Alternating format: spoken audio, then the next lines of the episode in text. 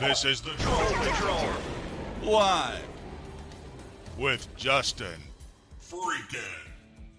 I got a Maynard over here doing his sexual anarchy pose.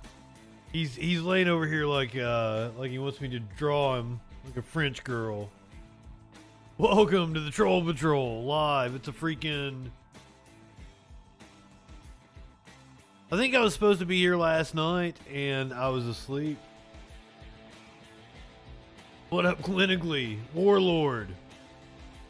You do not get a tax return yet. You get tax returns on Friday.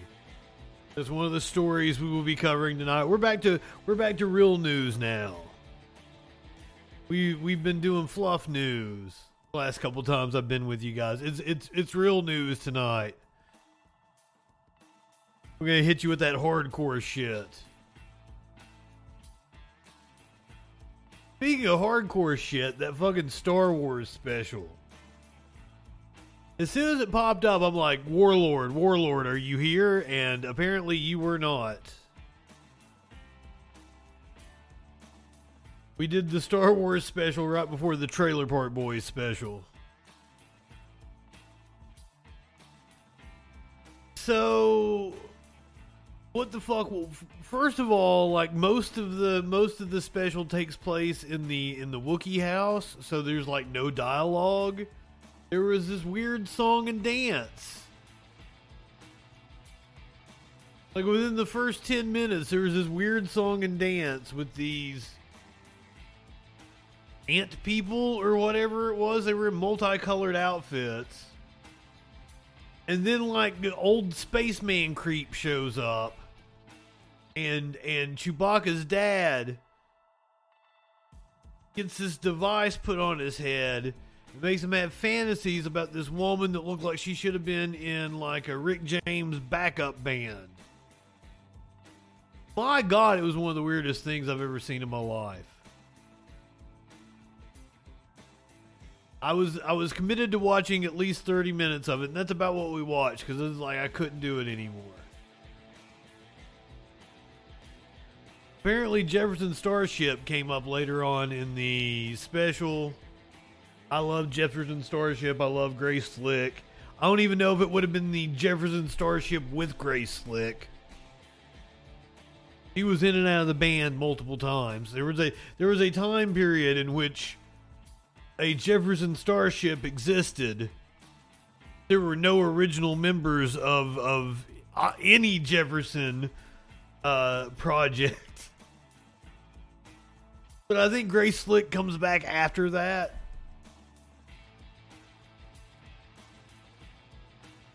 They had more uh, members in and out than Fleetwood Mac.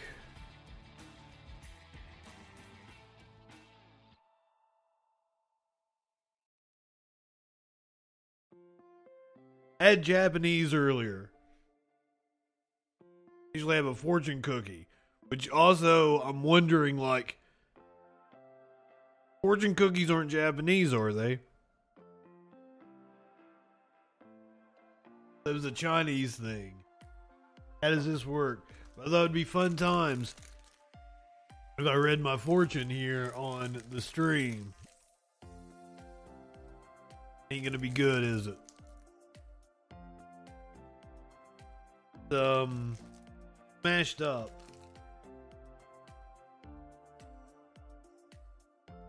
About like my fortunes. Mashed up. I never cared too much for the mysticism. I actually just like the cookies. Cookies are good. It's really dark in here. I can't read it. Take some needed time to relax in the next few days. Let me tell you something, Fortune. I slept for like fucking 28 hours or some shit over the last couple days. I don't think I need to rest anymore in the next couple days. Fortune was way off on that one. No, no, no. I actually need to work way more. I appreciate the sentiment, though. Thank you, Fortune Cookie.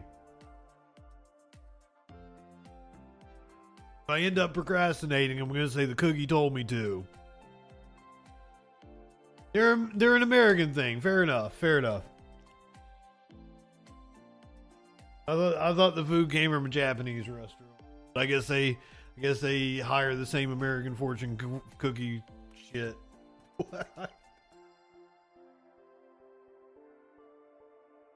I was I was out in the kitchen sink, like wiping out my my Fu Manchu, and Curious are like looking at me funny. I was like, yeah, I think it was the duck sauce. My point was all hardened. Oh shit! I didn't check. I didn't check. Make sure the display was right. This one. There we go. Glad I didn't have like messages up or something. I see like fucking DMs from people. Dock some people on my Discord over here. I don't even know if you'd call this a meme. It's close enough. It'll suffice. I hate rap music, but I love Tom McDonald. Yep, that checks out. The van checks out. Many men died for your freedom so you can sit on the couch and lose it. Ida, do you know do you know who Tom McDonald is? he just he just dropped like a double album. One was one was Warrior and the other one was Patriot or something like that. I'm not correct. Those weren't the names of the albums, but it was something like that. It was in that vein. Okay. It was like I'll, I'll Google him for you, just in case. Just in case anybody doesn't know. Tom McDonald over here. Canadian. He's not even American. Jesus. What's with all these Canadians like capitalizing on the American anti woke culture bullshit? Yeah, with with uh, singles like Sheeple and Brainwashed and Fake Woke and White Boys. People so stupid. This is where the capitalism is at. What's up, devil? Oh, oh, sorry. Not hit the content warning before we did that.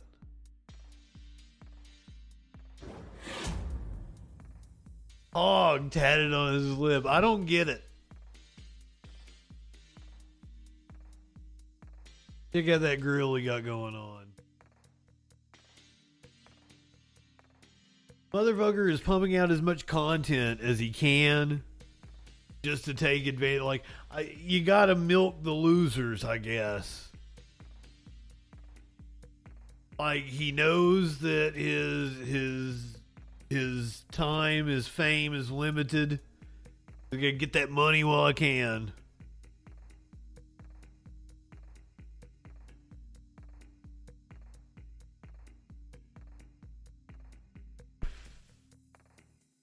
Up yours, woke moralists. We'll see who cancels who. That's pretty much the gist of all the songs. Ooh, ooh. You can find out the origins, where that comes from. Up yours, woke moralists. We'll see who cancels who. Probably know the origins. Apparently, it's a uh, Jordan Peterson thing. Or maybe you've wondered uh, what exactly Charlie Kirk said this in relation to. You live in sexual anarchy? Perhaps you've wondered where those phrases came from. Well, wonder no longer. Uh, if you've got the Spotify, the Stitcher, something like that, if you got if you've got the YouTube, you can check out the nine hour best of 2022 Troll Patrol episode. It, I tried to upload it to the YouTube before we started, but it wouldn't have it wouldn't have finished before it was time for me to be on here with you guys. So it will be up by tomorrow. It is nine hours, so you got to give it a little time. I will go back and I will put uh, chapters. So if you just want to check out uh, when I got uh, hate rated by the Groypers and when I talked to Dalton Codfelter you want to just see that part, I'm going to have that marked on a chapter so you can go straight to it. You just want to see Charlie Kirk and the sexual anarchy. I'll have that for you. Spoiler alert, it was in relation to the uh, Super Bowl halftime show. if you want to if you want to see Lauren Boebert talk about wonton killings, I'll have that for you. So many uh, fantastic moments. I do believe uh, me talking to Almanero report. I believe I believe that is on there. Uh, oh, Matt Walsh. I guess that's the biggest thing that happened to me this year. Matt Walsh playing a clip of the Troll Patrol on his show. That was pretty cool. That's where he said, uh, Justin Freakin, the formidable voice in the culture. Soup, good evening. And yes, I like, so I troll like the worst people on the right. And uh, so, of course, Facebook recommended Tom McDonald to me. That that was a given. And oh my, Twitter is becoming.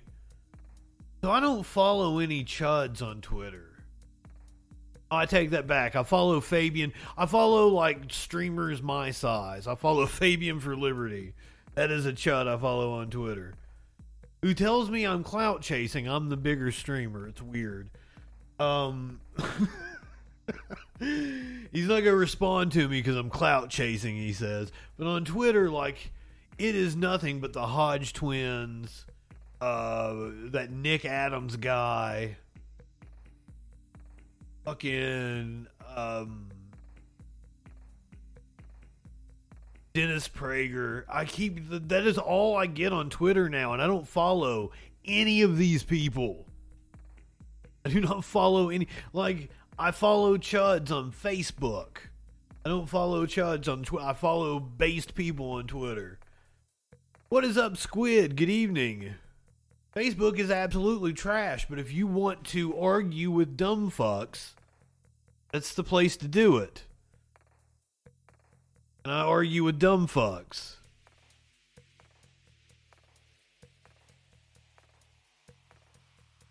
How'd we get on this topic? Oh, yeah. I guess this is your meme for the day. I, it's something I saw on the internet and it made me chuckle. So you get to see it too. But I got news for you. We're going to find out what that news be doing. Dozens killed in a historic snowstorm. The body count keeps rising. Last time I checked, it was 57. When I started working on this show this morning, it was 27. By last count, at least 57 dead. Where snow is expected, they are bracing for more snow in the Northeast. Flights have been canceled across the U.S. Uh, apparently, there's some fuckery going on. It might be the capitalism. Uh, I tell you what's not flying. There are some uh, Russian drones that are not flying tonight after they got shot down. Speaking of drones, we're going to talk about North Korean drones flying into South Korean airspace. Then we're gonna, we're to get into the the crime and punishment part of the show. So uh, I've got updates on stories that we had been following, such as the the infant that went missing. Two infants got kidnapped. One was found at the airport. Last I left you when we were talking about this story, another infant was was on the run with with a homeless woman. I got an update on that story. Uh, a woman had a baby in the woods. Apparently, her dad is a famous hockey player. I believe the baby is actually alive. This isn't a murder story. What was a murder story was this kid in Florida got killed by its mother. It's always Florida. Got an update on the mall shooting that took place in uh, the Mall of America last week, right before, just in time for Christmas. I've got this story. I don't know how you guys are going to feel about this one. I don't know who we're going to root on in this story. Uh, I have video of police shooting and killing multimillionaire entrepreneur venture capitalist type dude. So it's like a cab, but also like good job officers, maybe? I don't know. We don't have the details. Maybe, maybe this dude was cool. Maybe he didn't deserve it. He probably didn't deserve it. Maybe he did. Bunch of power substations got attacked in Washington state. Seems to be a new form of domestic terrorism. This happened while uh, we had severe cold across the United States. The would be kidnapper in the plot to kidnap the governor of Michigan has been sentenced. Governor Greg Abbott pulling another one of his stunts, sending migrants from Texas to the doorstep of the vice president. The Supreme Court earlier today ruling to keep Title 42 in place. As we talked about earlier, Trump's taxes set to be released on Friday. I, I debated whether to put this story on here or not. Uh, Chris Hayes had some legal experts on the other day, and apparently they're all saying indictments are coming. It'll be fun. It'll be it'll be fun brain war. Uh, it'll be brain rot we can watch.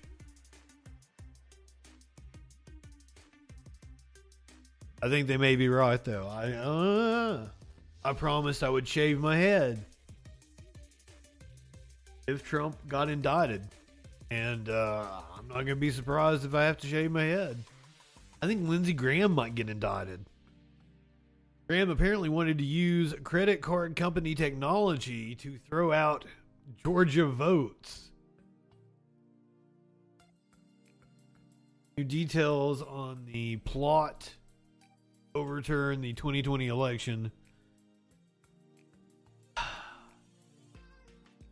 The owner of the site Libs of TikTok, Chaya Raichik, went on with Tucker Carlson. Apparently, is an appalling piece of business. I got a little clip to play you of Miss Chaya Raichik on with Tucker Carlson, and uh, it only took a couple of hours after uh, that interview dropped that a person who studies extremism was able to pinpoint her in footage uh, being at the Capitol on January 6th, which really isn't a surprise. Katie Hobbs wanted Kari Lake. I was spacing on her first name there for a second. Katie Hobbs, the governor elect in Arizona, wanted Kari Kari Carrie Lake sanctioned for her actions. I have an update uh, about the judge's decision. Remember, remember our gay Jewish friend, the the, the representative elect, gay Jewish Republican who apparently lied about being gay and about being Jewish. Uh, he has owned up to lying about his work history, apparently. Maybe. I don't know. We're going to hear from him. We're going to hear it from the horse's mouth. Tom Cotton uh, apparently doesn't spend much time in Arkansas, but I've been to Arkansas. I can't really blame Tom Cotton on that one.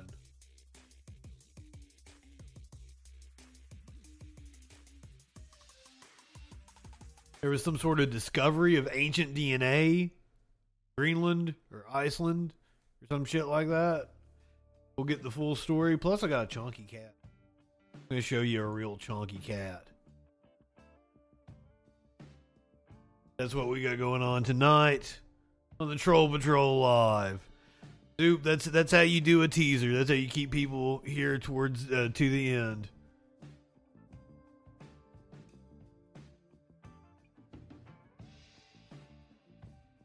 Squid, you got a pretty um, you got a pretty clean timeline, eh? I my my Twitter is relatively new, right? So this is like my sixth or seventh Twitter. I haven't I haven't groomed it. I haven't groomed my Twitter uh properly yet. Wendover Productions. I I watched the How Florida Got Weird video.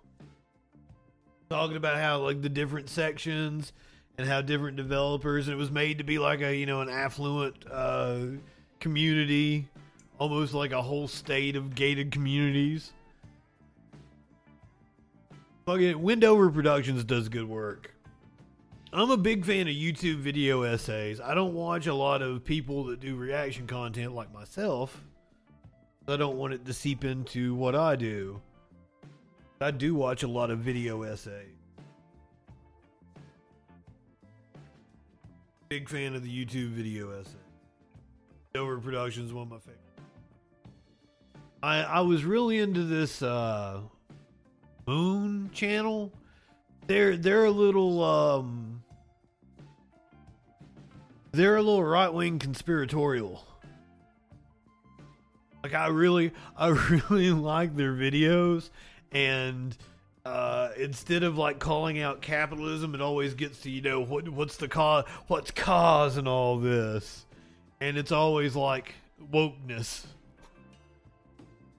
And I just laugh. I'm like, no, that's not it. No, capitalism. You're not you're not calling it out properly.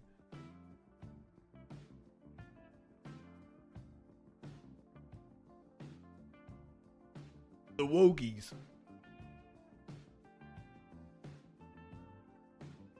Wokies ruin everything.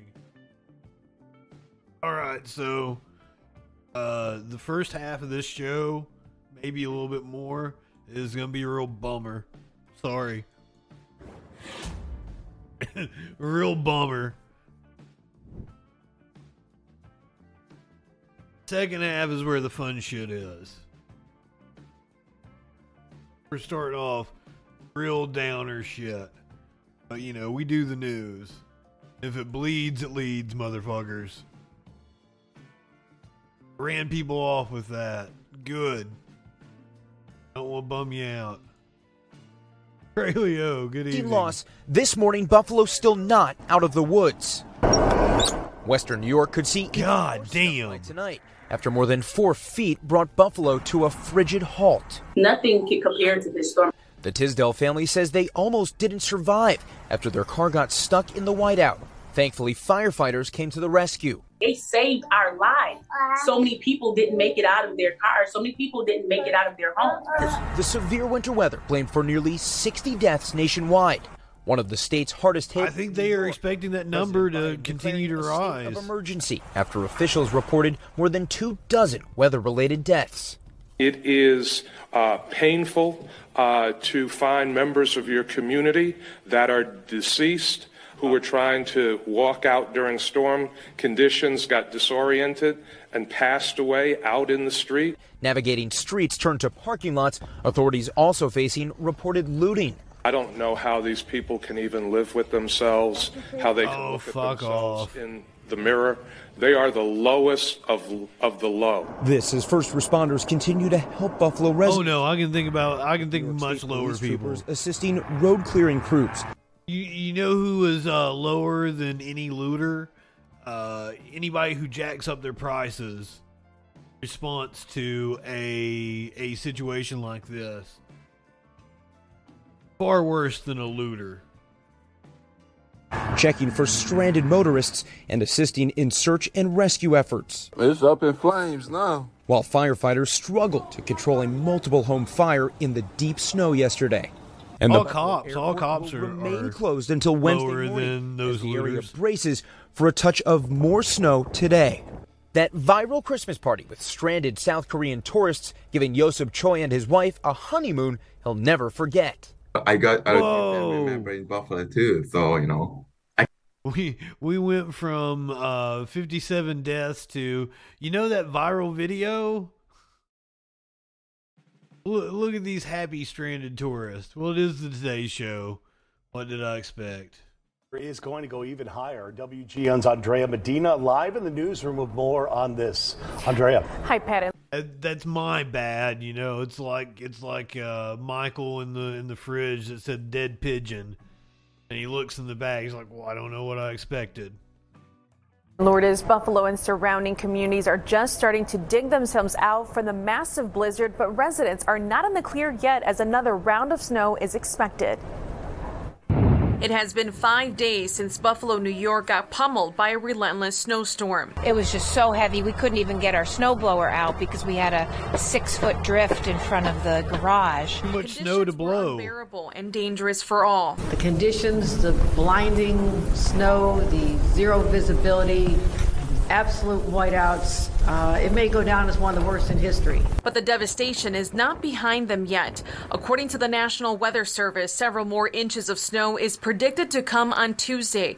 While it won't be like last week's massive storm, Buffalo has already recorded more than 95 inches, which is typically what the area sees in the entire winter season. During the peak of the storm, vehicles were buried under mounds of snow and left abandoned on the streets. People were also trapped inside their homes, some even without power in the freezing cold. You tell us not to leave, we don't leave, and then we die in our houses and in our apartments. They just need to be more prepared for something like this. At one point, the snowstorm trapped every emergency vehicle and slowed response times. It made things complicated for men and women who are devoted to saving lives. We've got snow drifts up to second floor windows. We've got cars that are just disappearing. That's a hell of a People mustache, can't get out of their dude. houses. People can't get uh, next door. They can't get to their driveways. They can't, you know, firefighters and paramedics are having trouble just responding to these calls. I've never seen such difficulty in just merely getting out the door. With the frigid temperatures, high winds, and whiteout snow, circumstances were beyond anyone's control. But there's a light at the end of the tunnel with warmer temperatures forecasted later this week. And since the sto- storm started, National Guard troops carried out more than 550 rescues across the Buffalo area. But unfortunately, about two dozen people have died as a result of the weather. President Joe Biden said his prayers are with the victims' families and has offered federal assistance Prayers. to help clean up. Come In the on, newsroom, man. Andrea Medina, WGN News. More snow expected tomorrow. God damn. Chaos in our nation's airports. Holiday travel meets with a crazy ass storm. All kinds of flights have been canceled. Apparently, the airlines, not only were they understaffing, they are working with an antiquated system they don't have real time tracking for their flight staff and crew. So like these crews have like mandatory time that they have to take off or they have to check into a hotel and they're having to manually call in and report to their airlines that they're at a hotel room and it's it's it's, it's causing these hours and hours long queues. It is insane. Holy shit and we have bailed the airlines out multiple times. We should totally nationalize them. To the Southwest Airlines debacle, the Department of Transportation now investigating the mass cancellation of flights as so many passengers they are still trying to get home. And Alex Perez is live at O'Hare Airport in Chicago with the story. Alex, good morning. What a mess. Hey, good morning, Gio. Yeah, frustrated passengers are stuck at airports across the country. The return home from Christmas for many has become a flat out nightmare. This morning, They said no one's getting on a flight, a Southwest flight, for four days, and they said we can't help you go home. Southwest Airlines melting Mox, down in the wake sassy. of the Christmas holiday. Good evening. Christmas was just ruined. This was the worst Christmas ever. While 3,800 Oh. flights were canceled across the country Monday after the punishing winter storm, nearly three quarters of them were Southwest flights. And the company has already canceled over 2,500 flights today, with more misery expected this week. It's been catastrophic. It is simply a failure of, of Southwest management. When asked about the collapse, a spokesperson for Southwest blaming the weather. I think it's just the sheer size of the storm. It's just the fact that this one started west, swept east, and impacted uh, almost every single one of our largest airports that put us in a position where. buddy, it's December. You you're you're telling me that you didn't know it was going to be cold and snowy in Chicago in December. Where we struggled to recover and we struggled to get our flight crews and airplanes where they needed to be. In a statement, the company vowing we'll work to make things right for those that we've let down. We recognize falling short and sincerely apologize. But this morning, federal officials are launching an investigation into the chaotic response. The Department of Transportation saying it is concerned by Southwest's unacceptable rates of cancellations and delays and reports of a lack of prompt customer service, adding it will investigate whether cancellations were controllable.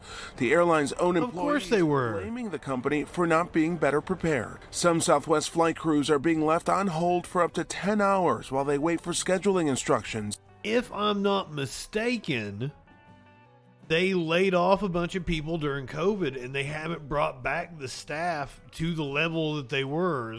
Something like a third of the of, of their staff is yet to be rehired back. I might be wrong on that number, but it it, I, it seems like I read that somewhere. Um, that'll cause problems because I'm assuming they were already understaffed before COVID. From weary travelers sleeping on airport floors to unclaimed luggage pileups, the harsh reality was everywhere. Unfortunately, our next available seats for rebooking are on the 31st and beyond. Loudspeakers warning flyers in Houston they shouldn't expect to get a flight out for at least six days. Others boarding crowded buses chartered by Southwest.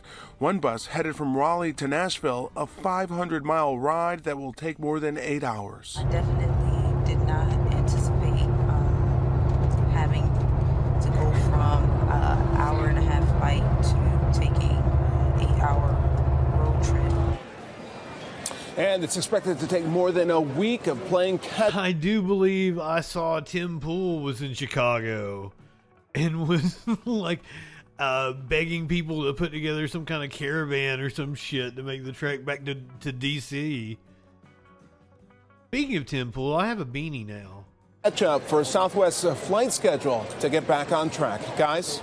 More than a week. What a total disaster. Alex, thank you. And Gio, you, of course, are a transportation expert. We were talking about this earlier. You say you've never seen anything like this. And Mary, the experts I've spoken to, they've never seen anything like this. It is unprecedented. And when you look at the other airlines and what happened yesterday, they weren't anywhere near what was happening with Southwest. So, rightfully so, the Department of Transportation is saying, wait a minute, why did that happen? What needs to happen now? On the beanie we're see, train. because in November, we know they did fine some airlines over refunds. So, that's very possible in something like this. We don't know, but we're going to keep following this. It's crazy. The idea of people getting on a bus for eight hours when a flight couldn't take off is unbelievable. Unbelievable. Yeah. Unbelievable.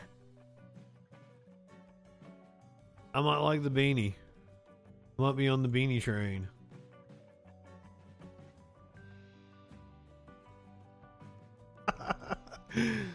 Uh, I I popped in Echoplex the other night. Producer Dave was doing the beanie.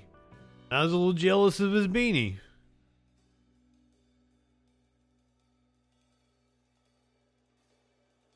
Oh fucking shit. So speaking of things not in the air anymore, drone was shot down in Russia. Apparently, a couple of uh, Was it was it Russian? Ukraine has apparently soldiers? shown that it has the reach and the resolve to strike deep inside Russian territory. Russia said yesterday that three of its airmen were killed when a Ukrainian drone was shot down near the Engels military airfield. That's a strategic bomber base. It's located hundreds of miles from the front line. See, my numbers went up when I put the beanie on. Beanie is magic. A similar drone attack targeted the base three weeks ago. Ukraine has not publicly claimed responsibility for either of those drone attacks. Hey, thanks for watching. Don't miss the Today Show every weekday at 11. Fuck you, Al Roker. I don't know what Al did to anybody. I don't know what's up with me and picking like today's show like short ass pieces.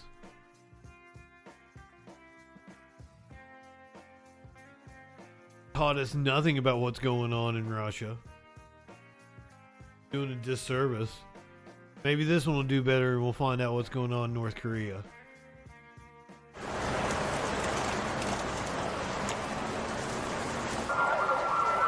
I feel I feel like I look like um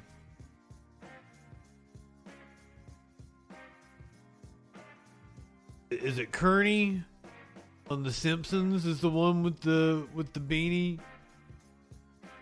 Is Kearney his name? I, I I feel like he's got some some whiskers going on.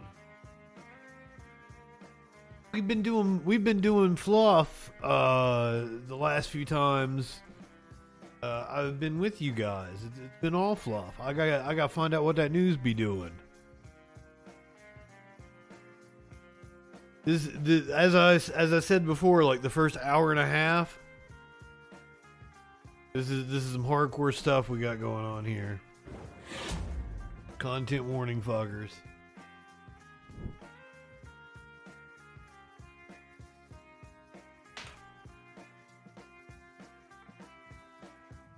laugh at some uh, right wingers towards the end of the show.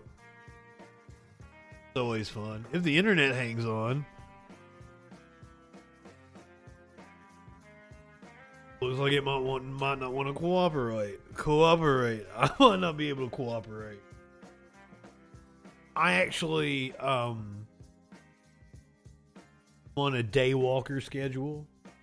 I was actually up today during day hours. That's weird for me. I didn't just wake up. I've been up all day today. So I don't know. Like I might be a little tired. I might be a little slap happy for tonight's stream. Oh yeah, uh, North Korea. Let, let's let's fuck with some North Korea. Oh, I gotta read it. Residents of Seoul expressed concern after North Korea launched a series of drones. Uh, we drones across its border, sparking a military response from South Korea. And this terrifying thinking of what if the drones were loaded with bombs that would trigger a war or something. As any ordinary citizen, there's nothing I can do if that really happens. I can't help but think what I would do if a war broke out.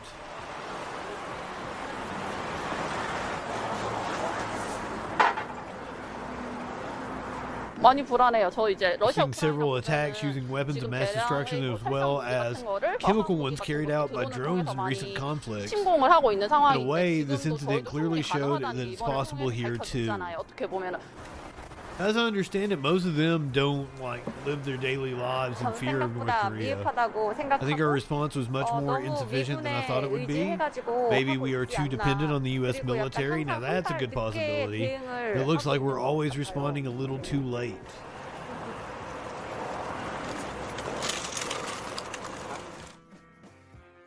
Not trying to stoke fear in South Korea. I, as I understand it, like they don't often think about the possibility of war with North Korea because like they see that like they don't see North Korea the way we see North Korea. Like they they see them as you know just a estranged family member. A weird relationship. much U.S. imperialistic propaganda that we're that we're seeing things. Uh, let's talk about the shooting at the Mall of America the day before Christmas Eve, I believe, on the twenty third. Multiple shootings have happened at the Mall of America this year. Minnesota's largest tourist attraction has shoppers asking, how does the Mall of America plan to keep us safe? Well, bullets flew on three separate occasions this year, setting off lockdowns. The most recent shooting happened on Friday, which is the second busiest shopping day of the year, and it left a teenager dead just days before Christmas. So the question now is what happens next? Fox 9 went back to the MO. Notice that he mentioned shopping before the the dead teenager. The fact that it was the busiest shopping day or the second busiest shopping day of the year was more important than the dead teenager. day, and it seemed like it was business as usual. The parking lots were full and shoppers galore. So let's bring in Rose Schmidt, who has been on top of MOA safety for the last six months. And so, Rose, what's the it mall was doing? business as usual the next day. Well, Kelsey, three times over the last. Good lord, just another day. Mass shooting USA. My god, have I gotten a lot of use out of that graphic. Last year, shots rang out in the Mall of America, sending shoppers and staff members running for cover. The most recent incident on Friday. Today, we asked about the mall's plan going forward, and we're told it takes safety and security very seriously. Nordstrom is back open three days after Bloomington police responded to the sound of gunshots on the first floor. Shoppers now noticing some changes. a lot more officers at the entrance and like en- entrance of like stores and stuff like that too. In the last year, the Mall of America has had four incidents involving guns, with shots fired three times, starting with New Year's Eve, when a single bullet hit two people. And a mall spokesperson reassured holiday shoppers. We have extensive video surveillance, we have state of the art equipment, and we have security officers. Please still shop. Exclusively in We that need you to shop. Professionals, and they will work close, closely with the Bloomington police investigators to make sure that we find all evidence. Then in August, shots rang out at the Nike store. The same spokesperson telling shoppers the mall's been open for 30 years and has a quote, incredible safety record. Guests will expect to see an increased uh, uh, presence of both Mall of America security and our partners in law enforcement. That brings us to this week, when police say the shooting Friday night at Nordstrom left a 19 year old man dead. The mall declined Fox 9's request for an on camera interview Monday, but told us in a statement additional security resources have been put into place that are both visible and non visible to guests. We specifically asked whether the mall is still testing metal detectors, as we reported back in October. But a spokesperson would only say they're still testing multiple security measures. Shoppers, though, telling Fox 9 that they would like to see metal detectors on a permanent basis. It'd make me feel safer, especially what's been happening this year. 100% for it. Like, it's better to. I don't know if I want to get a pat down to go into a mall. After it happens. I don't know that I want to go into The a mall mall, period. saying but- today it has an extensive system of cameras as well as canines, bike patrols, and police. Is it just me, or does she look like uh like that, that's like a mannequin's body? Like, look at those hands. You ain't fooling anybody, ma'am. You're some sort of animatronic, aren't you? There's something not right. maybe, may I? Maybe I'm wrong. You seem like a lovely lady, but like, there's just something about your body that doesn't seem seem lifelike.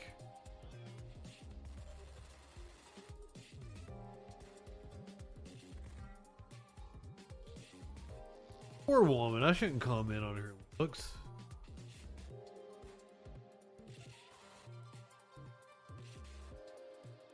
There's no way she's reptilian. Yeah, horrible, horrible. Also, that wasn't that wasn't funny. I should I should be let down.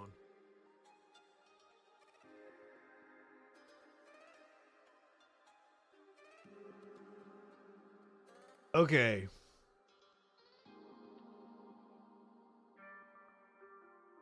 So, Uh, exactly like she could be a very pleasant android. So this one, this one, I'm excited for. So we have the cops shooting a multimillionaire entrepreneur outside of his home. And I believe we we watched we watched this uh, Isaiah dude before. He's always fun. This is this is gonna be a whole fun piece. This is Isaiah Uncensored. Horrifying video shows the final moments of Austin homeowner Rajan David Moonesinghe. Now, police sh- shot and killed him outside of his home in November. Oh, now see, see, this is we add a whole other layer to it. So uh, this wasn't some white guy. Is that racist to me that when I hear like multimillionaire entrepreneur, automatically think some crusty white guy that I, that I think might have the have have it coming to him. But no, we've got a whole layer of racism in this story as well. That is shit on me to automatically assume that it was, it was some like uh, snooty white guy. Burr. David 309 shots. Cancel Justin. Suspects down, hands are up. It wasn't me. Put your hands, do it now. It wasn't me. You know, I think we've watched this video. His last words, it wasn't me, before he was shot four times by Austin police officers. Now, police were responding to a call about a man pointing a rifle at his own home. Yeah, yeah, yeah. I was very upset that they came and shot him because we watched this a week or two ago. According to the caller, Moonesinghe seemed to be scared of something inside of his home. Austin PD says when officers arrived, he was standing on the porch continuously shooting into the home. He shot two times, twice. Officers told Moonesinghe to drop his weapon, and when Moonesinghe did not, an officer shot him. My next guest is weighing in on this situation. I mean, yeah, sometimes I am an idiot. And joining us now to talk about this case is Greg Dupree, a former police officer and security expert. When you look at this videotape, or uh, hey, Gab means him too. Moonesinghe uh, being shot by Austin police. This idiot's got a sweet beanie. There's a lot going on, a lot to unpack in this case. And that's true, uh, Isaiah. It is. There is a whole lot to un- unpack in this case. You know, it's a tragedy, obviously. Uh, but when you take all, Son, this is America. You greet everybody with a gun. you had the homeowner armed with a weapon. You had the guy on the phone giving the dispatcher the information about it. And let's be perfectly honest, he wasn't. He, well, he didn't talk to the homeowner enough to know exactly who he was and what he was doing. Or if he did, he didn't relay that information. What I see is a man exercising his Second Amendment right on his property, and he ain't harming nobody. to the uh, dispatcher. The dispatcher, I, I don't know whether or not she relayed all information to the officers before they pulled up. But when you have all these different factors in play, they all contribute to this death. You know, it's, it's, tragic. Uh, If you ask me, did the police officer overreact from the time he pulled up to the scene? That's that's very possible. And but we can't determine that until we get all the factors Chainsaw, welcome, my friend. and everything else, the reports, and see what they say. But this is not, In the raid. opinion, this is not a cut and dry. Uh, Buddy, the Supreme Court has ruled you got the right to shoot a cop if they on your uh, property illegally. and it, it resulted in the guy's death. Yeah, and you had Moonesinghe shooting at least twice into his own property. Mm-hmm. The police are pulling up as he's firing shots This is America. house. Right. And uh, according to his family uh, and, and friends, he thought he had just returned from California, trip, trip in California. See, I tell people not to own a gun because it makes you less safe. around, and then you have police arriving on the scene Just for this reason. While he's discharging, the homeowner is discharging his weapon. Exactly. That is a recipe for then, disaster. then people that are, are supposedly on the side of the Second Amendment show up, be like, "Oh, you got to disarm arm yourself when the cops show up. What? And you know, you don't know if the person with the weapon is the suspect or the homeowner, you know, or the victim, and you don't know whether or not that person is going to turn on you with that weapon. But you also have to take into consideration that too many goddamn videos of the cops showing up and killing this person possibly had a good guy with a gun. Mm-hmm. So if that information was relayed to the officers when before they pulled up, they had to take that into consideration too. When they look, they pull up and they see a man with a weapon firing a weapon who could possibly have mental health issues. One of the things uh, that we heard in previous reporting on this was that the officer issued a warning, uh, uh, but immediately started firing before he. Yep, that sounds about right. Draw the gun. Yep, yep. Fuck. Fuck, fuckity, fuck, fuck. His intent was Fuck, fuck, fuck, fuck, fuck. Fuck. Profanity. I'm gonna come over here. I'm gonna snooze the ads on Twitch. I'm gonna try to get through the no profanity. correct by issuing the warning, but at a heightened sense, uh, heightened stress level, he could have just thought he was saying, given the warning before he fired his weapon, and just pretty much fired him at. Buddy, you can't. The cops can't shoot somebody because, like, oh, he might shoot someone in a situation innocent. like this, how how do you know whether or not the person that's firing the Fucking bootleggers. you're, you're, you're, you're sent to deal with is actually going to hear what you have to hear you saying? Warning. The analogy they gave. I cussed, the didn't speed of the bullet travels faster than God the damn it. officer's voice and, and what he is saying. So Exactly. did did uh, Raj even actually hear him? What advice would you give to law enforcement officers in a case like this, Greg, with your years Suck of my cock. both in Houston and in Colorado as a police officer? Well, I, I That's the advice I'd give to the give cops. to him Suck my wouldn't be dick. that much uh, other than to assess the situation as quickly as you can, take cover. You know, you want to make sure when you're pulling up to the scene, you're in the best strategic position or tactical position as possible. You want to uh, be in a position where both you and your partner are. Uh, I'll tell you what position to be in. by nothing else, the police vehicle.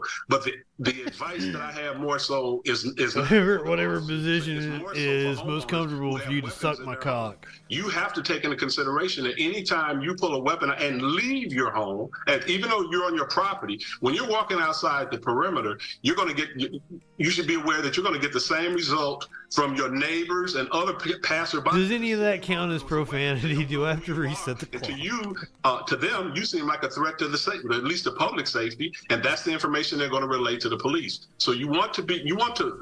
I hate to say No, I I uh, am told time and time again the people with the guns are are keeping the peace. that hey, if the police come to my home and see me armed with a weapon, how do they know that I'm the homeowner? Unless I have, I'm the one that's called the police and say, look, I got possibly got a burglar in my house. This guy obviously was trying to deal with this situation himself, mm-hmm. but he was also in a position where he could exit his home Right. and contact the police and let them come deal with it without a weapon. But obviously, he didn't do that, and, and unfortunately, resulted in his death. Well, you ever met the cops? Of course you have. They're incompetent. case to unpack, and of course, Yes, I'm sure that the uh, district attorney will take a look at this as well as the internal investigation. Um, I am I am sorry that uh, this was a story that we'd already covered. I thought this was going to be new footage we were going to be watching. This one's going to be heartbreaking. I don't even know why I'm doing this. Just because just because there's like multiple multiple kid tragedies stories to cover.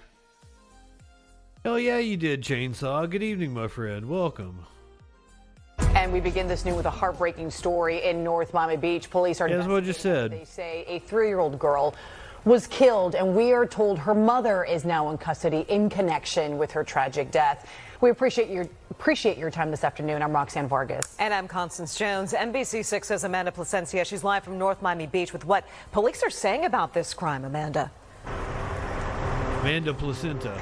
Well, Constance and Roxy, the details of this case are just are horrific. A three-year-old girl murdered by her own mother. Now, this scene has been active since early this morning. You see police here, the scene blocked off as this happened inside of an apartment in this complex along 163rd Street near Northeast 10th Avenue. Now, police say around 2 a.m. there was a 911 call Chainsaw popping his someone saying that they were the child's mother, reporting that she was stabbing her daughter.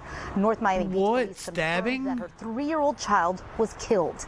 We also saw the Miami-Dade medical examiner on the scene to take that child's body. We don't know what could have led that mother to do something so drastic, but the child's mother has been taken into custody and is considered a suspect in this homicide. We also spoke to two women who work in the area and were just stunned to hear what happened. Jesus. Oh my God, I have four kids with me, so I'm so really scared also about this situation. Please, I'm talking as a mother. Triste, triste, lamentable, porque hay This woman says it's incredibly sad that an innocent child was killed, especially at the hands of her own Oh, mother. the beanie might be making my head itch. Yeah, nice beanie Just a terrible situation here now. Investigators have not released further details as to the name of that child or that name of that child's mother. As soon as we get further updates, we'll bring them to you live on air. Reporting live from North Miami Beach, Amanda Plasencia, NBC6 News. That's not the only heartbreaking story I have for you about a about a kid. This one is a is a crazy story. I I don't know what to think about this.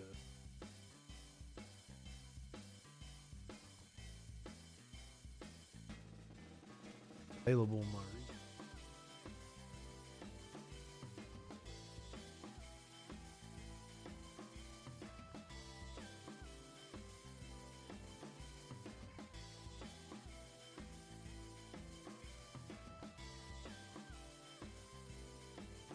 Huh. Oh, that would explain it.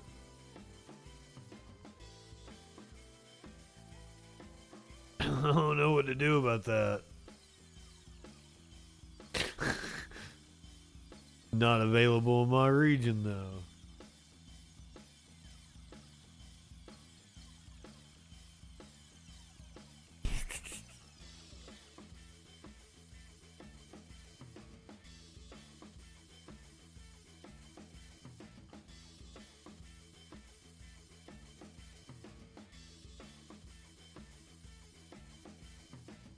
Uh, let's go with.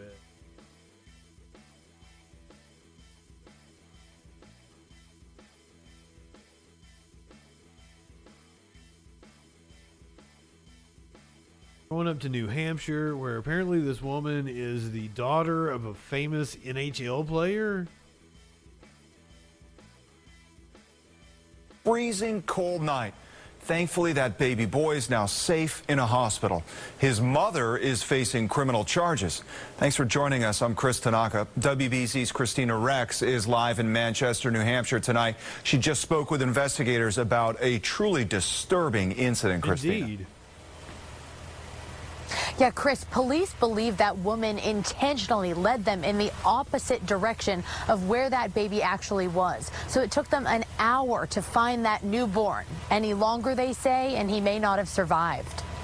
Most likely going to believe today one baby you're looking for. The 911 call came in after midnight, a pregnancy issue at a homeless encampment near the West Side Arena in Manchester. There was a woman there who told them that they she had had a baby, but there was no baby with her. So there was an immediate concern. There, paramedics found 26 year old Alexandra Eckersley having just given birth, but with no baby in sight.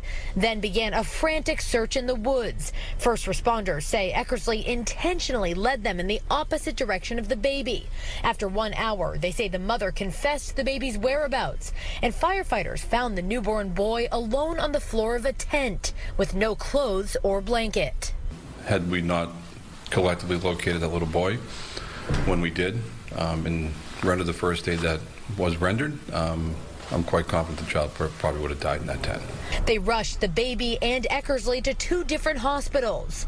This holiday night search, traumatic for first responders. We've got a great job, but we're regular people. We're fathers and mothers and brothers and sisters and cousins, and it, it can't help but affect you. New Hampshire has a safe haven law allowing parents to drop a baby off anonymously for the state to take custody. Come to a firehouse, come to a police station, go to a church, go to a hospital. There are resources for people in a desperate situation.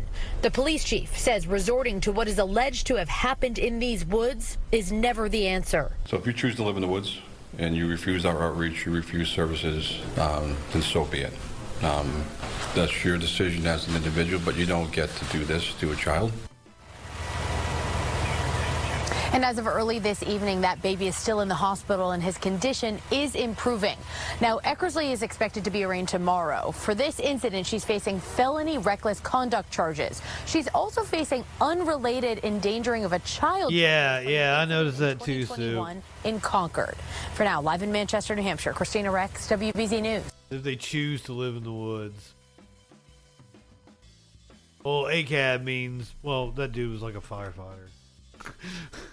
I think he might have been emergency services. I don't think he was a cop. So, update on a story that we did last week. There was a woman in Ohio. Oh, oh,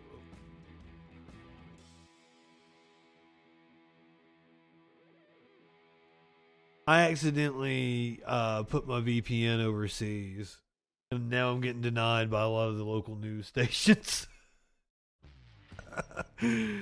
oh God.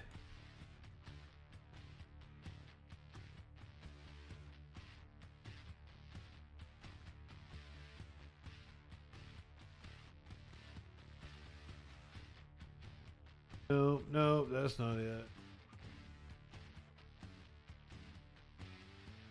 In Ohio.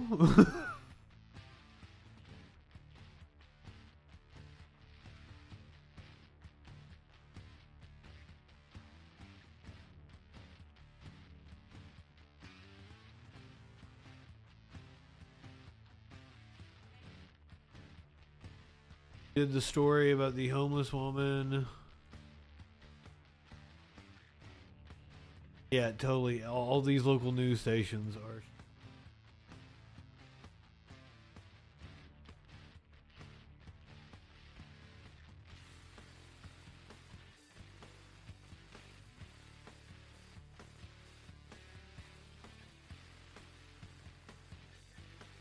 So let's hope the Daily Mail has the update.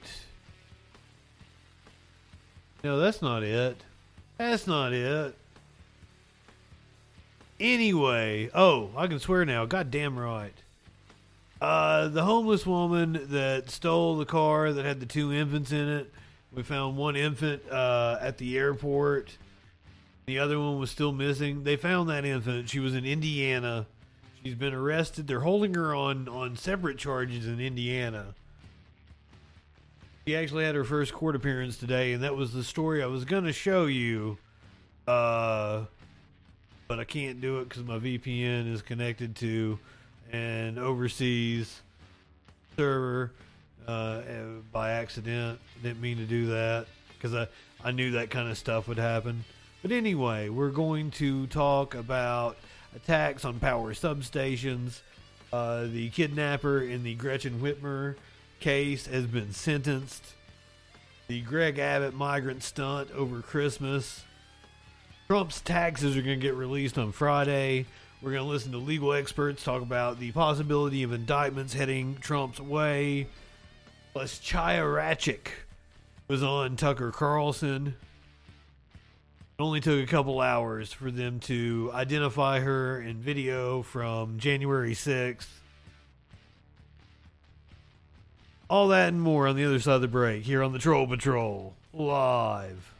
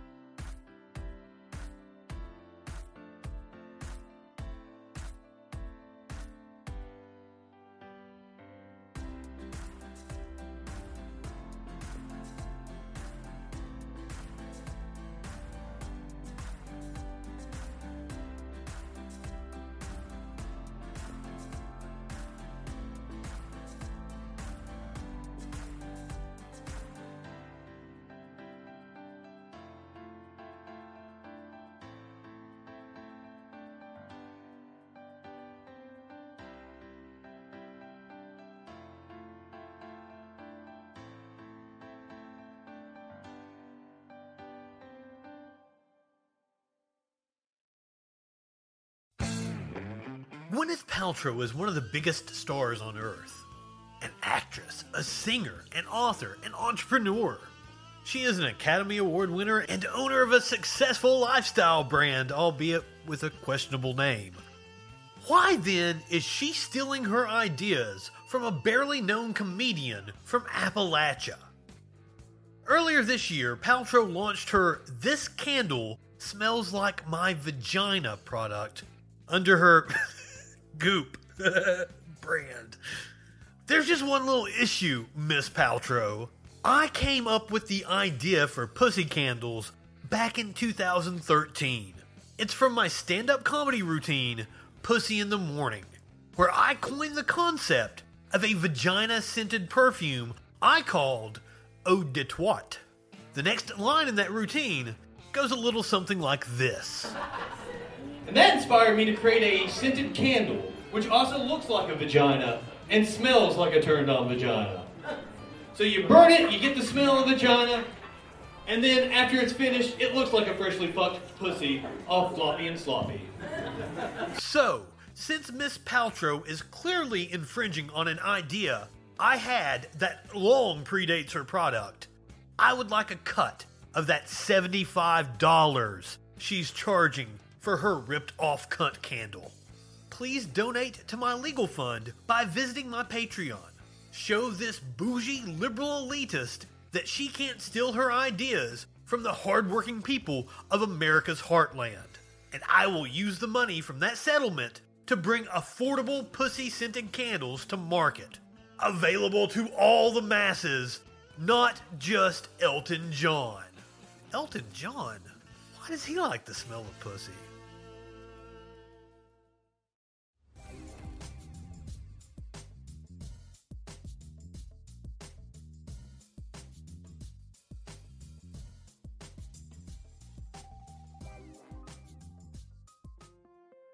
You might need to refresh. I, was, I switched. I switched my server back to the U.S. so I don't get blocked out of my other stories. Oh, also, we're gonna look at Kristi Noem's Christmas present. Kristi Noem got a badass Christmas present. We're gonna check it out. She apparently put a video of it up on on Twitter.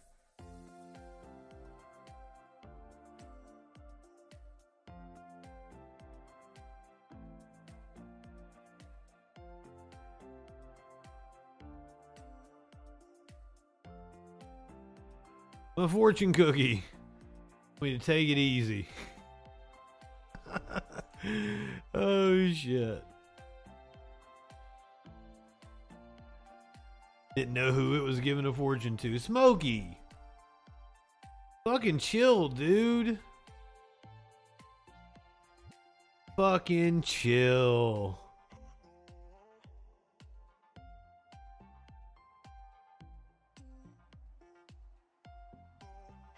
Don't really know where Kristi Noem fits in here.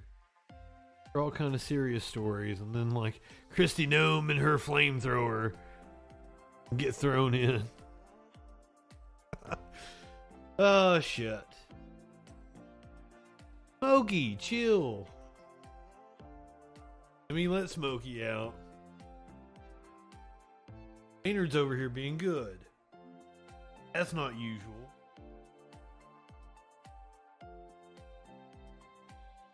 Say hi to everybody.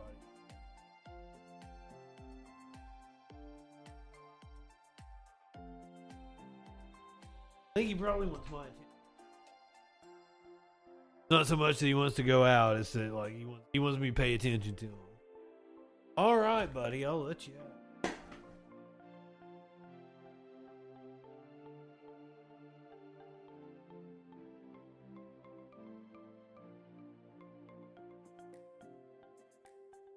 They all beef with the kitten. Like the kitten, the kitten is just rowdy. Man, the kitten is rowdy. What? What? What warlord? What do you mean delay? No delay here. I had to. uh I was on a European server and I was getting denied on local news sites because they don't want to have to comply with EU regulations, so they just block anything that's not in the US. I had to switch my server during the break. I'm sorry. I'm sorry to anybody on YouTube that might have uh, got put into a different stream. Fuzzy Simba, good evening.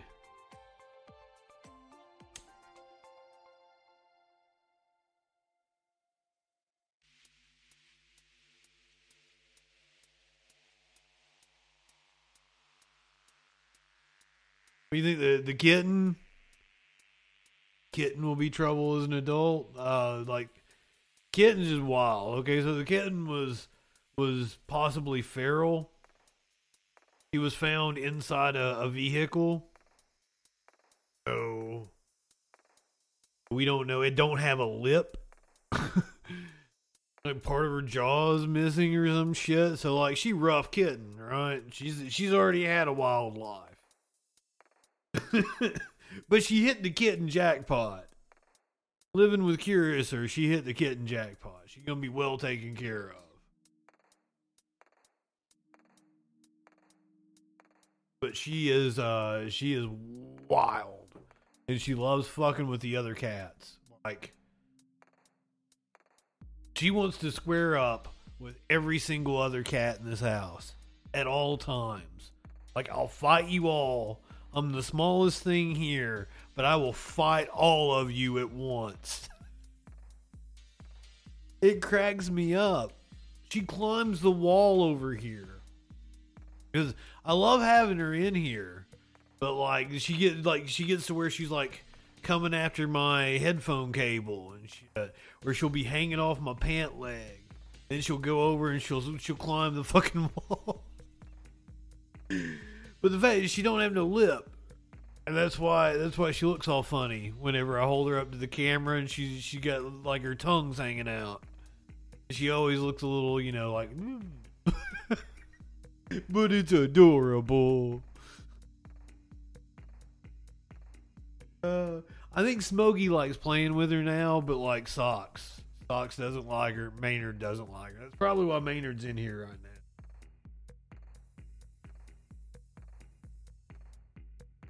Maynard's like, I need a break from her. He's just chilling over here. Hey, Maynard. He's the only cat I got. The only cat that's in here with me right now. All the rest of them left me. Right before the show, all three of them were laying on the futon. I was like, ooh. Ooh, it look it's so nice. I just lay in between all three of you. You know, I'll cuddle up, take a nap. It'd be real nice. But no, no, I skipped out on last night. I wasn't gonna skip out on tonight. I figured I deserved last night. It was like a holiday. Because I was on on Christmas, I got to take a holiday day. It was like the day after Christmas. I legitimately slept through the show.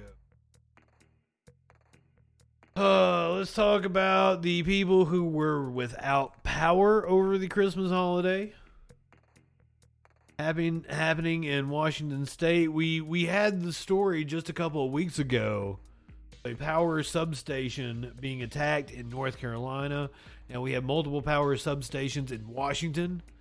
Actually, domestic terrorist incidents. Happened early Christmas morning. Three power substations in the Tacoma area targeted and vandalized. Another on Christmas night. Arriving officers found blue flames, the perimeter fence cut.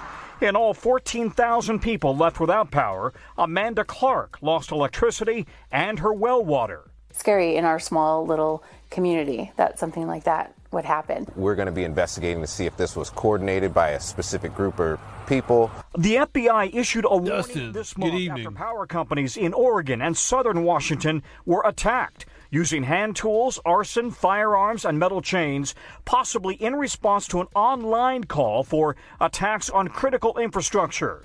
In North Carolina, substations were attacked with gunfire, knocking out power to 45,000 homes and businesses. A Homeland Security Terrorism Advisory warned in November that domestic actors and foreign terrorist organizations maintain a visible presence online to motivate supporters to conduct attacks in the homeland.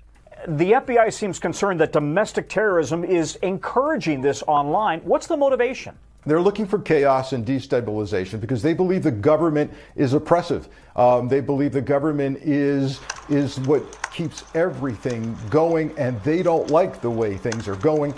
Homeland Security is increasingly concerned that the electric grid is vulnerable, targeted by domestic extremists motivated by election anger, the capital insurrection, Nazi ideology, socio-political issues, and encouraging each other online. Speaking of Nazi ideology, I had a very interesting encounter on Twitter. Who was it a video of? The video doesn't really matter so much. But it was a video of somebody talking about Holocaust denial.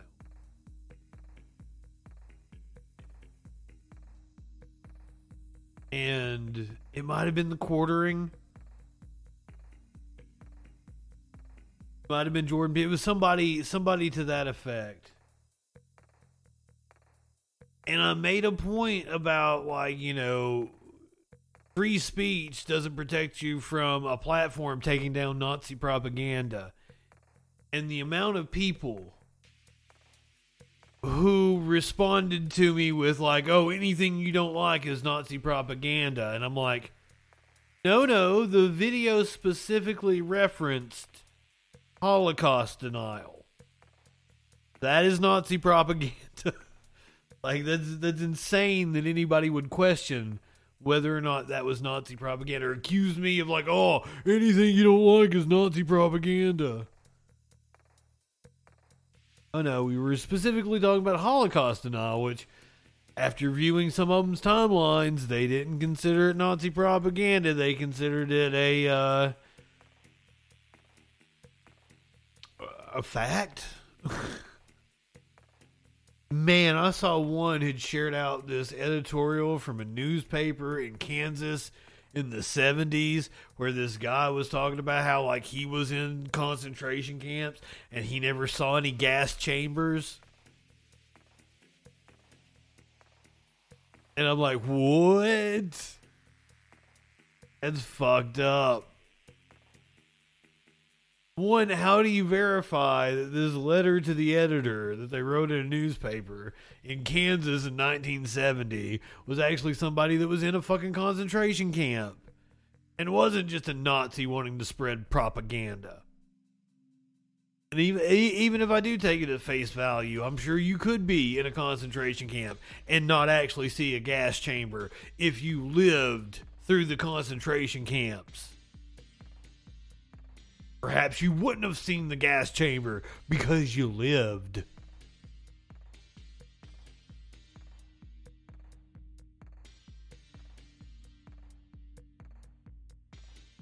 Yeah, like, and that was the first thing that came to my mind when I'm reading that. Is like, I've seen the people with the tattoos on their arm talk about the horrors of the concentration camp.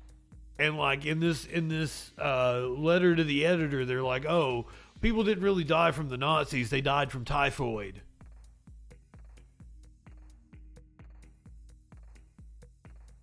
Mr. Balls, good evening. I just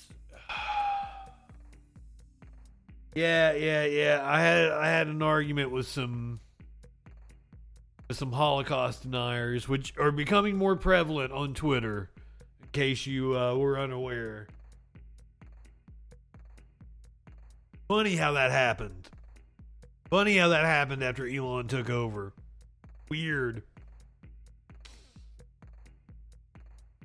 Speaking of neo Nazi groups, uh, a neo Nazi was sentenced plotting to kidnap the governor of Michigan.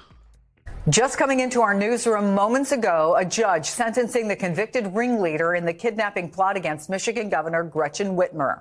Adam Fox was facing up to life behind bars. The judge sentenced him to 16 years in federal prison for conspiring to abduct and kill Whitmer and for planning to blow up bridges as part of his escape plan. Fox and his fellow conspirator, Barry Croft, were convicted in August for leading the abduction plot just before the 2020 presidential election. Croft's sentencing is set for tomorrow. Joining me now, MSNBC legal analyst Danny Cevallos. Thanks, Danny. I know we've just gotten this in, but walk us through this decision 16 years for Adam Fox. What did the judge have to consider here? 16 years is a really good outcome for Adam Fox because his sentencing guidelines. I was thinking the same thing. Complex formula that takes into account all of these factors of the crime, where it starts out by calculating the there are people that are locked up for the rest of their history. lives over like nonviolent drug number, offenses. But then you have all of these aggravating factors, and Adam Fox had so many of them that the recommended sentence guideline range was life. It was the highest that you could get in federal court. But since about 2004, I think the year was, the Supreme Court rendered these sentencing guidelines advisory only. So the judge has to calculate them, but the judge is not bound by them. So really, anything under a life sentence for Adam Fox was a win. A sentence like this is a definitely needs to keep that beard that way for the defendant. Of course, it never does, and especially in federal court where you're really going to do most of your time. You're going to get about a 15% reduction uh, for each year uh, for good time, but there is no parole system in the federal uh, prisons. So you're going to have to do most of your time that actual 16 years. It's not like he's going to get out in three because of overcrowding. When you're in federal prison, you're mostly there for the duration. Help us put it into kind of a big picture context, Daddy. Uh, this has been called the largest domestic terrorism case in a generation. How important Did is you call him Daddy? Sentencing needs to send a message against what we all know. Here's his name, Danny, or some shit. Extremism. Well, that's what the government argued in their sentencing memorandum. Maybe they made the point that domestic terrorism case in a generation. So you're going to have to do most of your time that actual 16 years. It's not like he's going to get out in three you say daddy. of overcrowding. When you're in federal prison, you're mostly there for the duration. Help us put it into kind of a big picture context, Daddy. Uh, this has been called the largest she said daddy. terrorism case in a you generation. Live in sexual How anarchy? important is the argument that sentencing needs to send a message against what we all know is a growing threat of domestic extremism? Well, that's what the government argued in their sentencing memorandum. Maybe they made the point that there is almost every possible aggravating factor is here. Uh, five or more people. You have a oh, his name is Danny. Terrorism enhancement. You have a ringleader uh, enhancement. You have so many different things that drag this case up to a case of the highest level of severity. And one of the things also to point out, my mind's just in the gutter. Terrorism or bank robbery, an incomplete conspiracy. In other words, a com- conspiracy that fails still has to be punished in the American system because obviously we don't want to give people a break just because they're bad at planning or unsuccessful or the government, law enforcement stops the crime before it happens. So we absolutely punish conspiracies and attempts even if they haven't completed the object. Yeah, it definitely needs a beard. But, I mean, the terrorism enhancement, along with all the other enhancements, made Adam Fox a really good candidate or any defendant, even if they were a first time offender. This has happened before in terrorism cases. Somebody with zero criminal history gets a life sentence. So you could really say that uh, Fox here dodged a bullet if he's only going to spend any number of years in prison.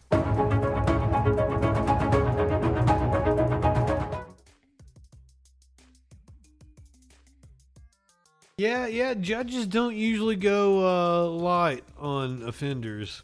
That is odd weird the way I know our uh, our justice system. And uh 16 years. 16 years, yeah. Hmm. I mean, I would like if I'm the one delving out sentences here, I would say 16 years is probably a good in a just world. 16 years is probably a good sentence for that. But comparative to the way we punish others in our current justice system, something smells funny. Something smells real funny.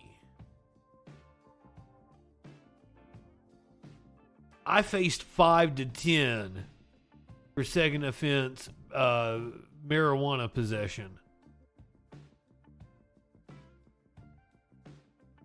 Just saying. Just saying. White House is calling uh, Greg Abbott's migrant stunt over Christmas. A a shameful, shameful stunt. This morning, days after buses of migrants were dropped off in 18 degree cold on Christmas Eve outside the vice president. Lenny, good evening. Washington, a spokesperson for Texas Governor Greg Abbott confirming the migrants came from Texas, saying they willingly chose to go. Many of the migrants, including children, were not wearing proper winter coats and clothing. Abbott's communications director saying the migrants signed a voluntary consent waiver in multiple languages. Probably had no idea what they were signing. ABC's Martha Raddatz about the bus drop off in multiple cities. And I removed them to locations that self identified as sanctuary cities that have the capability and the desire to help out these migrants. And so that's exactly what's taking place. The White House calling the move on Christmas Eve a shameful stunt, but these places will willingly take the migrants. You need to coordinate with them, Governor Abbott. Abbott's office firing back, slamming the White House as a bunch of hypocrites. The back and forth comes as both sides await a ruling from the Supreme Court on Title 42, a pandemic era policy that allows the government to expel asylum seekers on public health grounds. The Biden administration argues the COVID emergency is over. Abbott says otherwise. Uh, whether it's COVID or some other issue, when you got people coming across the globe without knowing at all what their health status is, well, that almost by definition is a public health risk. There's well, if the COVID emergency isn't over, why why don't we still have an eviction moratorium and extended unemployment and all that good shit? Why is the only COVID policy that you want to stay in place the one that is bigoted towards migrants? I do have an update on that ruling from the Supreme Court. They allowed it to stay in effect. We're gonna keep keep we're gonna keep kicking migrants out of the country. The Supreme Court ruling that it will remain in effect for now. NBC Sam Brock is in El Paso, Texas, with the latest. And Sam, we can see the reality of the border there behind you, and tonight some major news. Yeah, Tom, as you look around me right now, it is organized chaos here in El Paso, one of many cities across the country that's dealing with an immigration crisis right now. And Tom, the Supreme Court voting five to four today to extend Title 42 as an emergency measure, taking up the case, which is now going to be decided. Five to four. After months of legal limbo, the Supreme Court siding with Republican lawmakers in keeping Title 42 intact for now. The we'll policy allows the government to block asylum seekers from some countries, but not others. The conditions have been dire. Overnight in El Paso, bodies bundled by blankets and near freezing temperatures, with local shelters either full or unavailable to those without proper documentation. A nearby bus serving as the only break from the cold. Some migrants showing us cut wrists from cartels, skin damaged by the freeze, and perilous train rides. This family traveled for five months from Honduras with five kids, the youngest a one year old, all covered in blankets that are wet from frost, now sick with the flu or gripe. What do you want to do? I ask. The father tells me a life where my kids can study, a nice roof over our heads and clothes, as the mother adds, and to be free. This man from Venezuela says the clothes. Hey, Source Sausage, I'd like to point out the reason why uh, they are here. Um, right wingers, they got this. Uh, they got this little phrase: right wing death squads.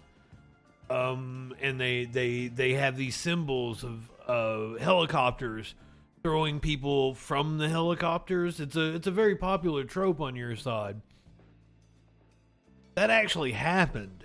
That was what uh, the Reagan administration funded in Honduras. So they are actually fleeing U.S. foreign policy, where we propped up right wing death squads in Honduras. See, all like nothing happens in a vacuum.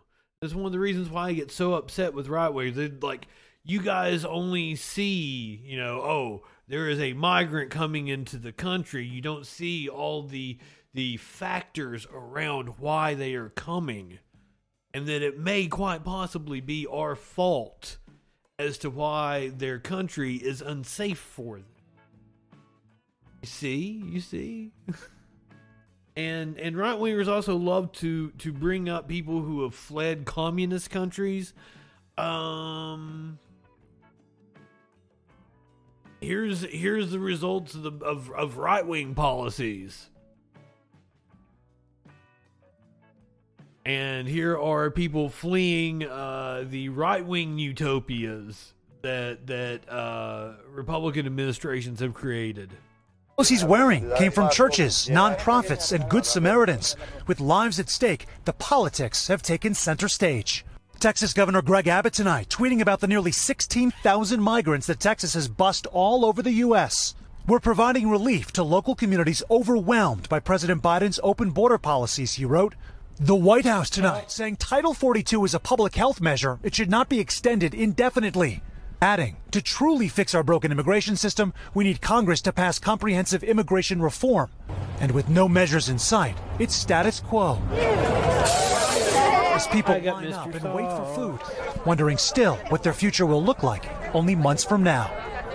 Sam Brock, NBC News, El Paso.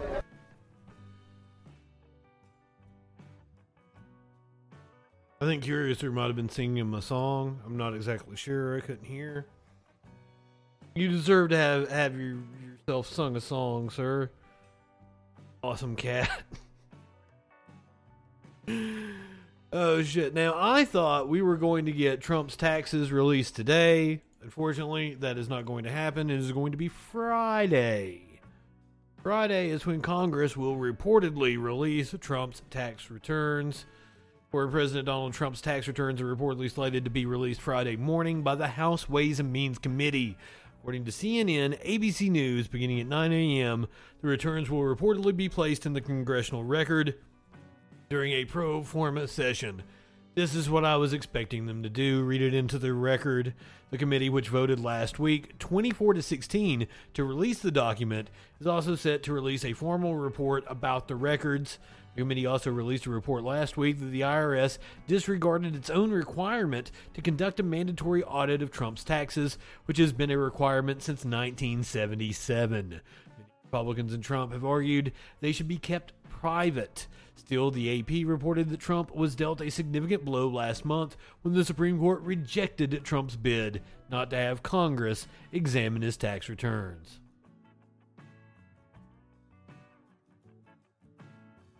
He didn't pay shit in taxes.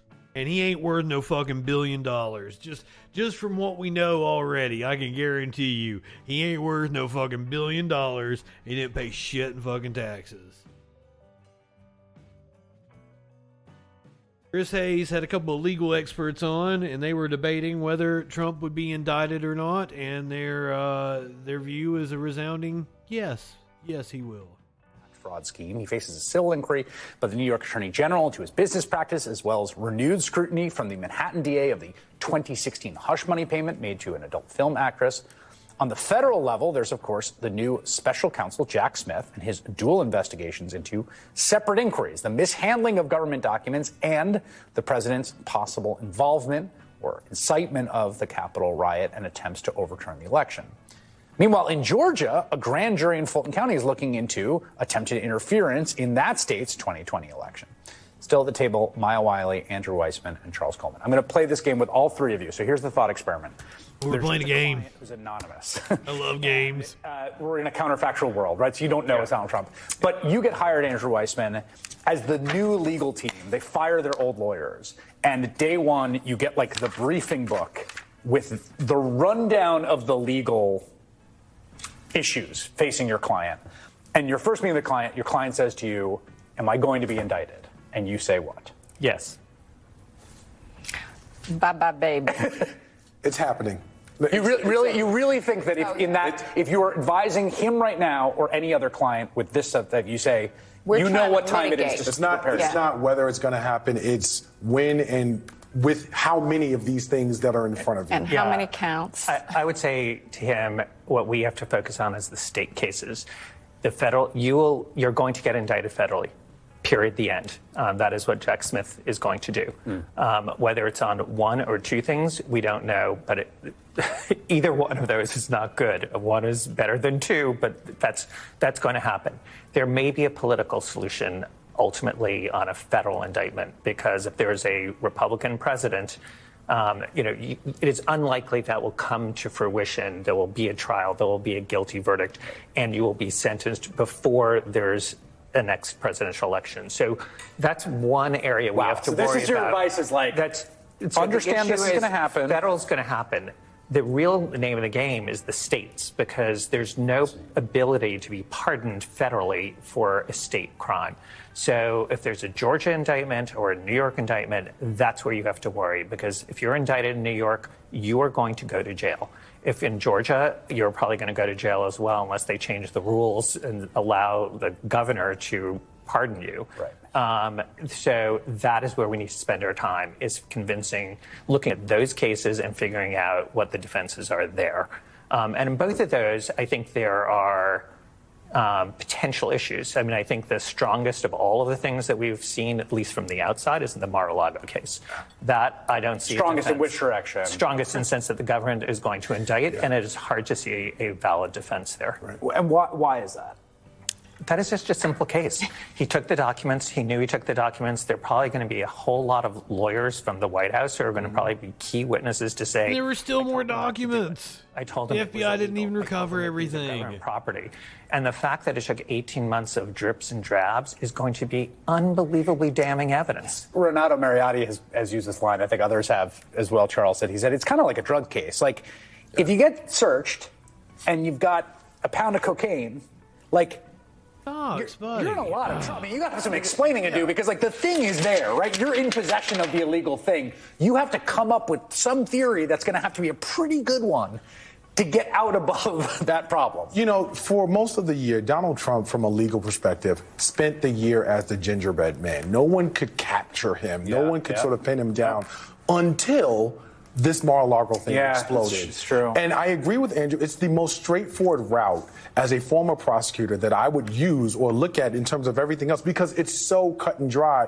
The intent is there. The time. Apparently, Smith is also going to be in charge of January 6th. the documents with his personal effects. I mean, it's it's really the the the easiest case to establish, and he really doesn't have an defense a defense with it. I expect that he will likely play to the court of public opinion in as much as trying to minimize the charges because he doesn't have a leg to stand on in the court of law. I want to talk about that in a second, but you want to Yeah, but the court of public opinion doesn't fucking matter. agree, by the way, this is strongest prosecution. I'm just going to say Georgia, Georgia, Georgia. Fulton County jury, he is directly engaged in trying to find an exact number of votes that he needs to win. He's made multiple calls. He sends his chief of staff down there. He is directly implicated, uh, clearly trying to influence the outcome of that election.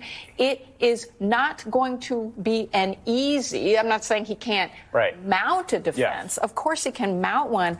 I'm just looking at the juries he's going to face in Fulton County, Mm. and I'm just saying he's got a lot He's of. got a lot of problems. The, the line that I've used before on the air, and I continue, is that I, I lived in Chicago and where I got my start as a reporter, and there are a lot of corruption stories in Chicago, as you might know.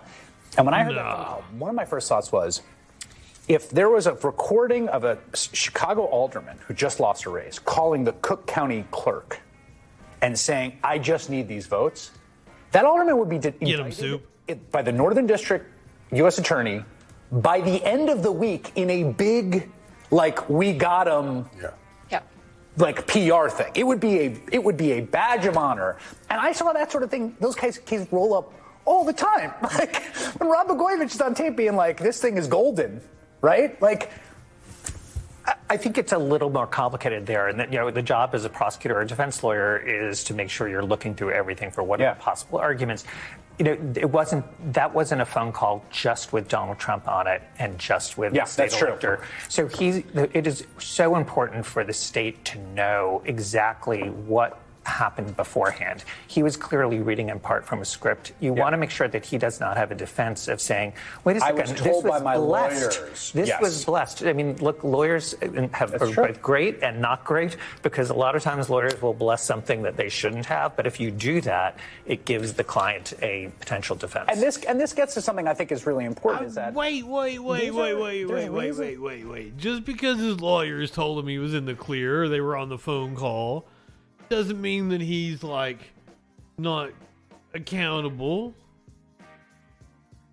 It doesn't work like that.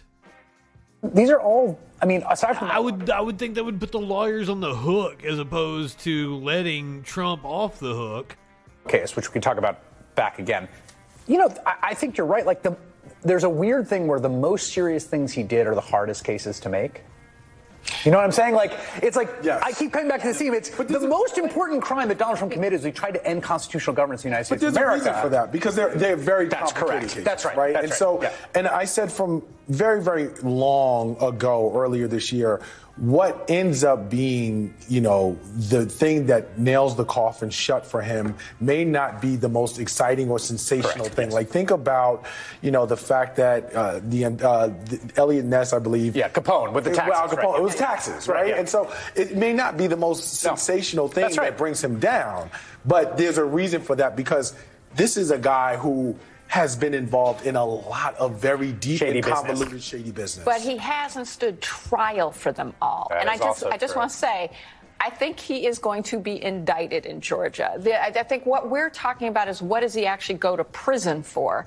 Uh, we don't know, and Mar-a-Lago is the best bet. I completely agree with that. But I'm just saying, a man who's out here Well, I think prison is president is, is facing a very large serious state charges, forward. and what he is known for is being the mob boss that says wink, wink, Indictment is likely. He Prison. was not winking and nodding in this case. That is a very, very good point. Maya Wiley, Andrew Weissmann, Charles Coleman. I learned a lot at the table. Uh, prison is just uh But then again, it's Trump. Like like I've said before, they'll give him the opportunity not to be perp walked. But I kind of think that Trump wouldn't take that opportunity. Like he's not going to turn himself in, right? They're they're going to have to go like all up in Mar-a-Lago and bring him out. And that'll be fun to watch. But they're going to give him every opportunity to be treated like a like a special person.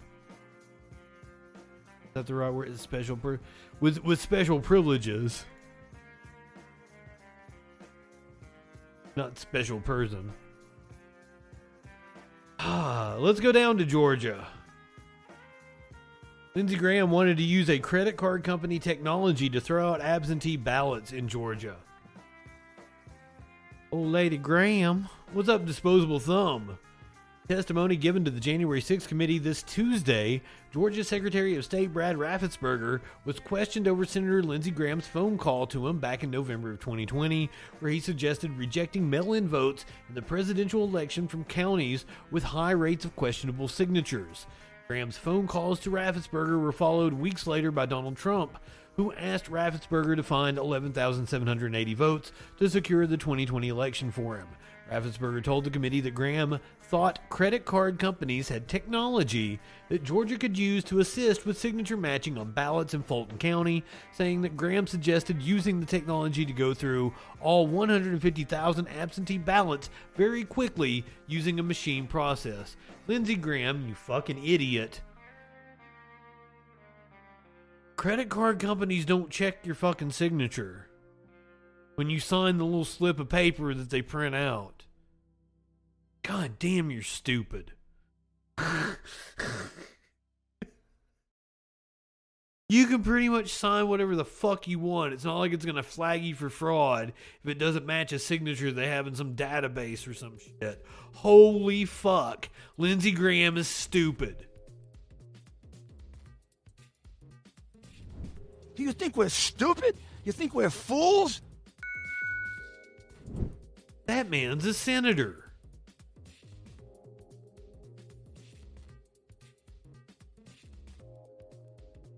That man's a senator.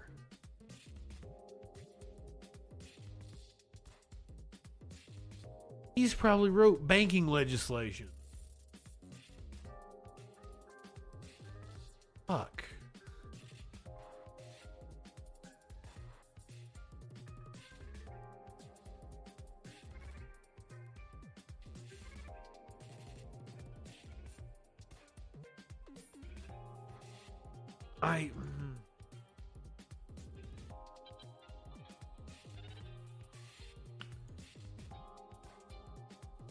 Katie Hobbs, the governor elect in Arizona, uh, requested that Kari Lake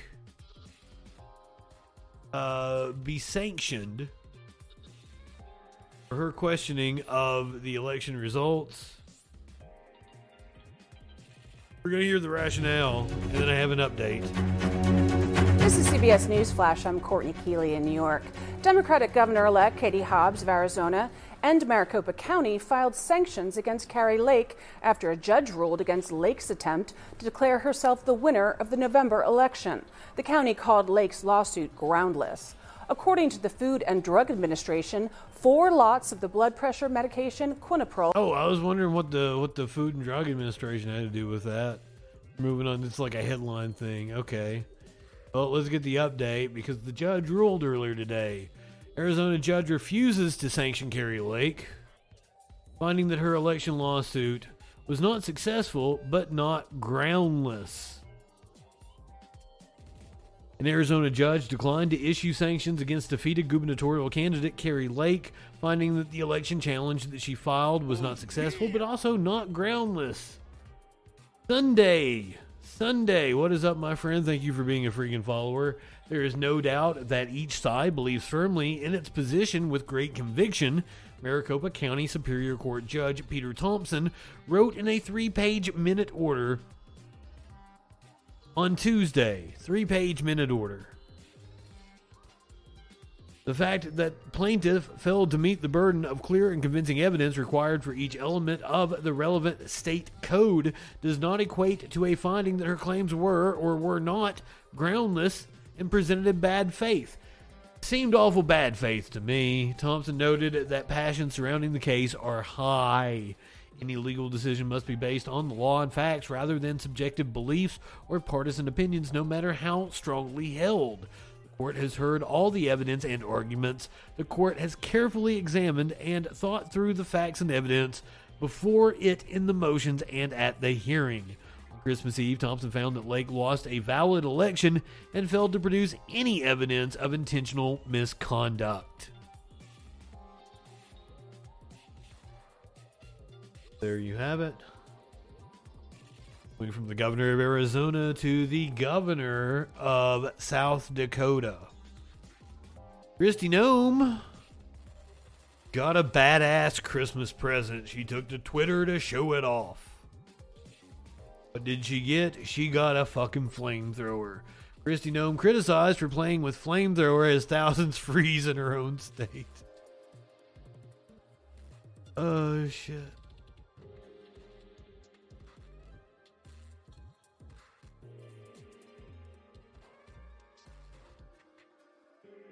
Kristi Noem's new toy.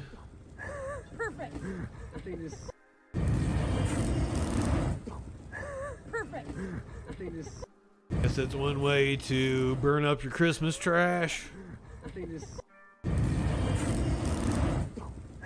Perfect. I think this. Perfect.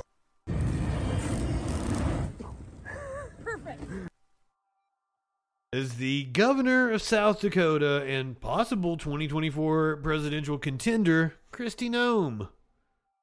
Their flamethrower that she got for Christmas.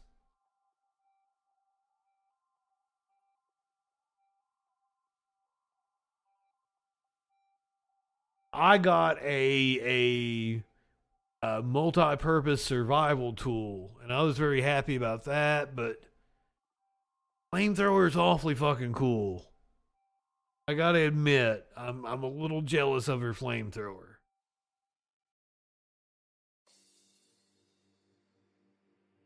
Last week we did the story of the gay Jewish representative elect Republican George Santos. Santos has admitted to lying Finally speaking out, ending a week of silence. The Long Island congressman elect now admits he did lie on his resume and about his background. CBS 2's John Dias joins us live from the Syosset train Just a little padding. in Nassau County, part of his new district. And John, what's next for Santos? Andrea and Natalie, good morning to both of you. Well, Santos is remaining resolute. He's remaining determined that he will still become uh, New York's third district's next congr- congressman, uh, even though he lost.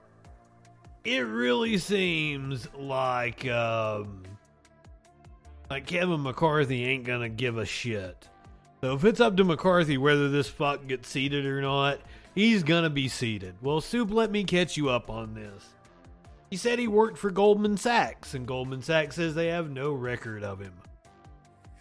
He says he went to NYU, and NYU says they have no record of him. He said he was gay, openly gay. Running for office as a Republican, he divorced a woman two weeks before announcing his candidacy. That doesn't mean that you're not gay, but it raises some questions. He also said that his family fled the Holocaust. Now he's saying that he didn't say he was Jewish, he said he was Jew hyphen ish. I'm not fucking lying.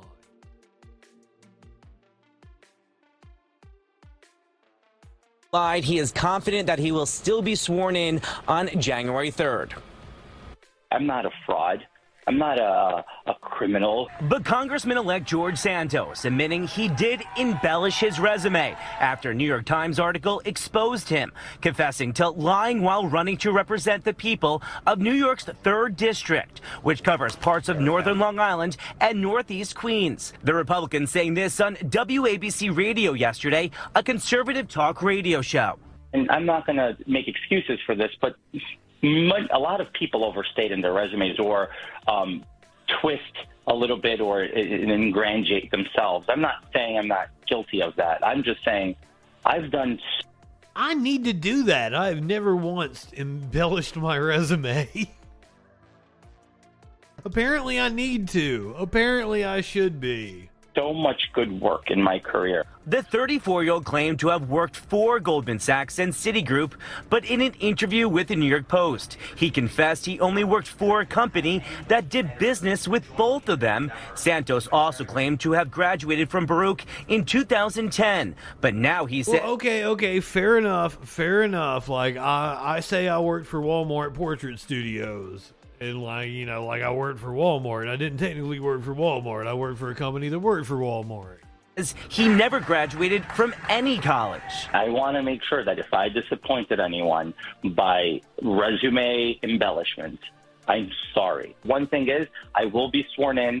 I will take office. I will be able to be an effective member of the legislature. When I interviewed Santos in September about the historic election he was a part of, the first time two openly candidates were facing off in a general election for Congress, he talked about morals. And I, I've always said, we have a fundamental obligation and moral obligation to leave a better country I for the believe next he's gay. generation. I, than I when we might even found it. swipe right And I on don't him. believe that that's the direction that the country's going in. Long Island Democrats have been calling for Santos to step down. Legislator Josh Lafazan saying, quote, George Santos has now publicly admitted to what we have all known for a week. He is a liar and a fraud. Others wonder how both sides didn't do their homework better. Well, opposition research is is a key part of any campaign. You know, if they didn't know about this, then it's then it is shocking.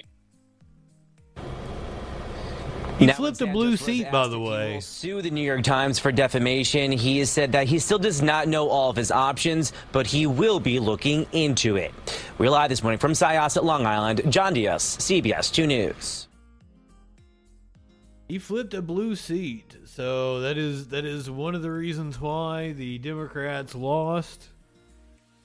If uh, if he is unseated, I don't know what New York's procedure is. If they have to hold a special election, if the governor gets to appoint somebody, the governor gets to appoint somebody. That would be a a plus one for Democrats, and would put the Republicans at having a three seat advantage in Congress.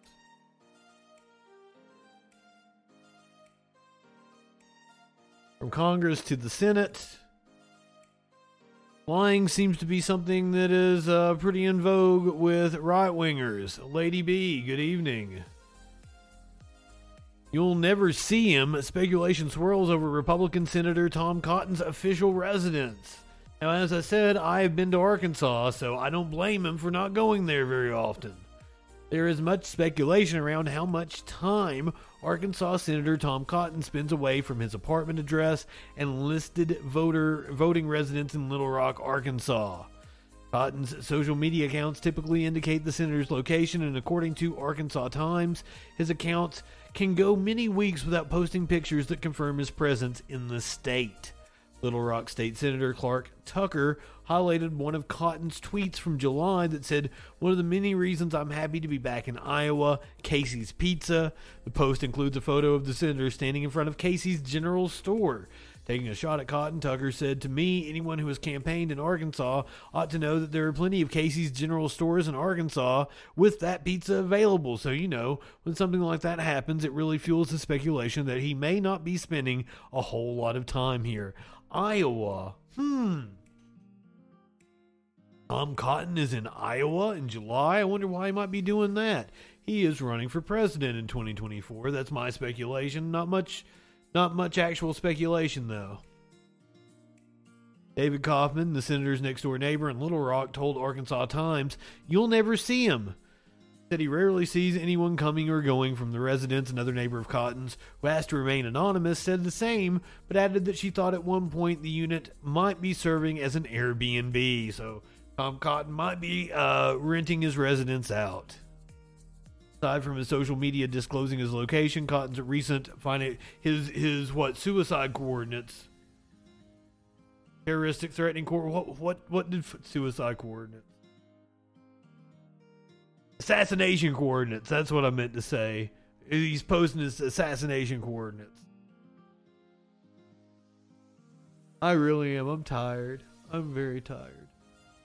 Cotton's recent financial report also provides insight into his most frequented residence.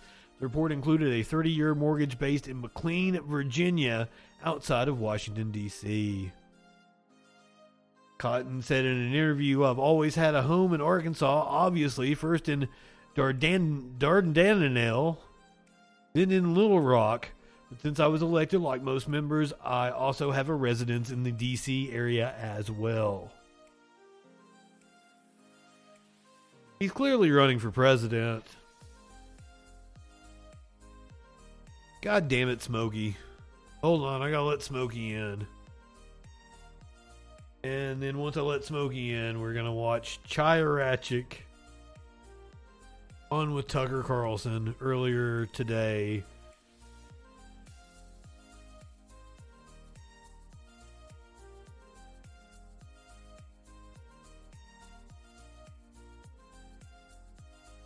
Smokey being so whiny. Are you whiny, buddy? he wants attention.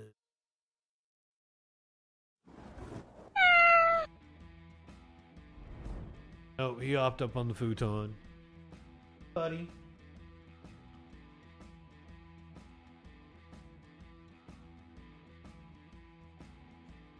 Fine. I didn't want to see you anyway. I think he's gonna hop on the nightstand. There you go. There you see some smoking in the background. so this morning, Tucker Carlson dropped his interview with Chaya Raichik, the owner of the account Libs of TikTok. I have not watched this yet, but apparently, uh, it's pretty vile. So here she is with Tucker Carlson. This interview dropped today. This is from his daytime talk show. How? What is going on here? Do you have any theories? I think there's um, there's something so unique about the LGBTQ community has become this cult, and it's so captivating, and it pulls people in so strongly, unlike anything we've ever seen. What the fuck? It's a cult.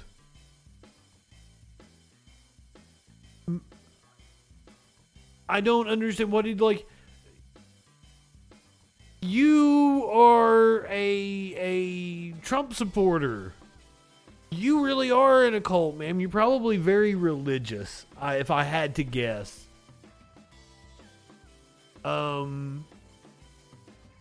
So, um, Is is this you're you're using cult as a pejorative to try to put down other people? Because you actually are in a cult, as with most things. It's just more projection from right wing morons. Uh, Trump rules dickhead. Is dickhead an island somewhere that I didn't know about? um, and they they brainwash um, people to join, and they convince them of all of these things, um, and it's really really hard to get out of it. It's really difficult, and and there are studies on this. Like there have been there's been a lot of reporting on this about people, uh, parents who are like, you know, my child is is starting to say, you know, that they're non-binary or transgender or whatever, and how, what do I do? How do I how do I stop this?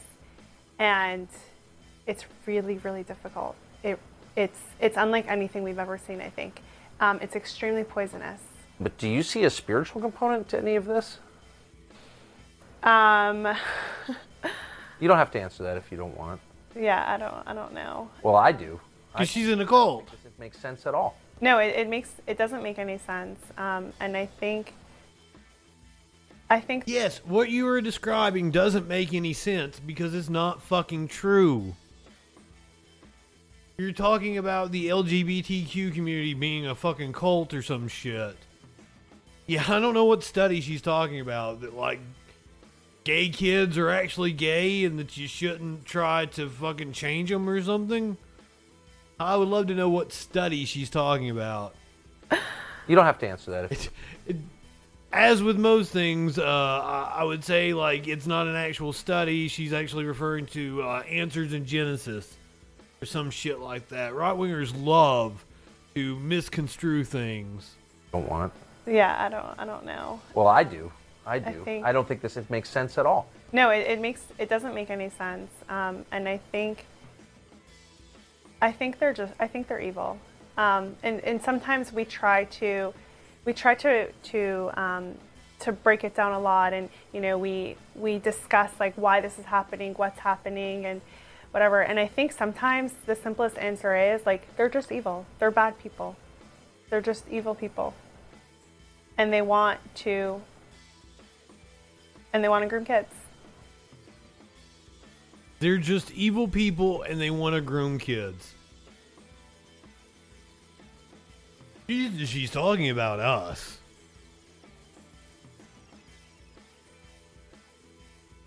Ma'am.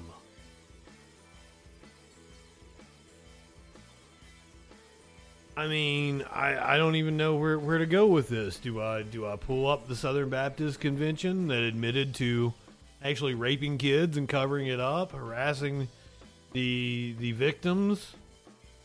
I'll pull up the numerous stories of cops raping kids.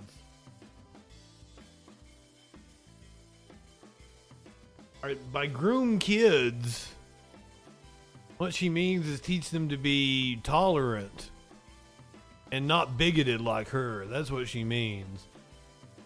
Because allowing children to go up, grow up with diverse sets of viewpoints causes them to be well-rounded individuals that don't just, you know, hate people irrationally.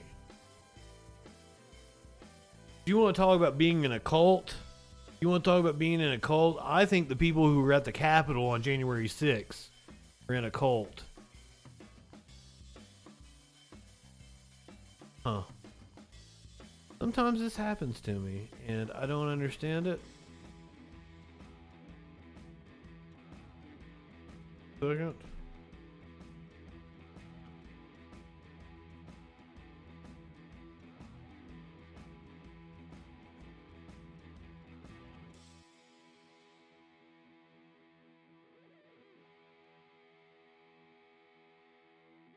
Hold on.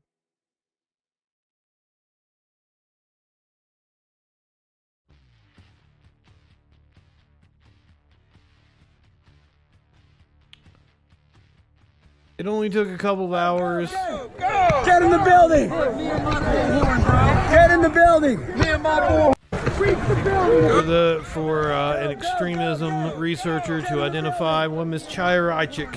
Get in the building! Me and my boy! Reach the building! Go, go, go, go! Right there. Get in the building! January 6th. Get in the building! Me and my boy! Reach the building! Go, go, go, go! Go! Get in the building! Multiple people tagged the FBI on Twitter. There you can see her face. I do believe that is her.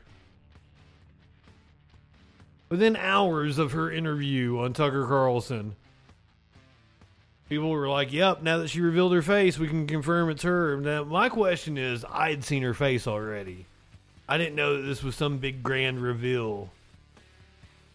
I thought everybody knew what she looked like.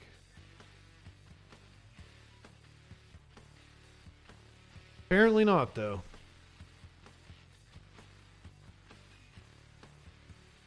But some internet sleuths put it together. She was at January 6th. Which is probably one of the most, the, one of the least surprising things ever. All right, I I gotta get out of here. It's it's bedtime. Bedtime for Bonzo. That's what my mom used to say. My mom used to tell me that when I was a little kid. She's like, "It's bedtime for Bonzo."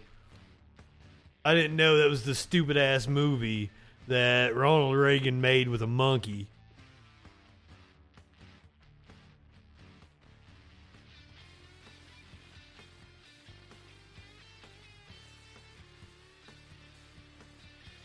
Your dad would tell you that too. I I never knew that it was that fucking monkey movie that Ronald Reagan made. But here's your chonky cat. And oh my god, look at that chonk. this is the chonkiest chonk that's ever chonked. And I thought I had chonky cats. And I, I do. I have very chonky cats. That's a unit of chonk. oh shit. So I am uh I'm thinking about doing something for New Year's Eve. If you're if you're on the Spotify, you can go uh, check out the three part best of 2022. Uh, that will be up on YouTube sometime tonight.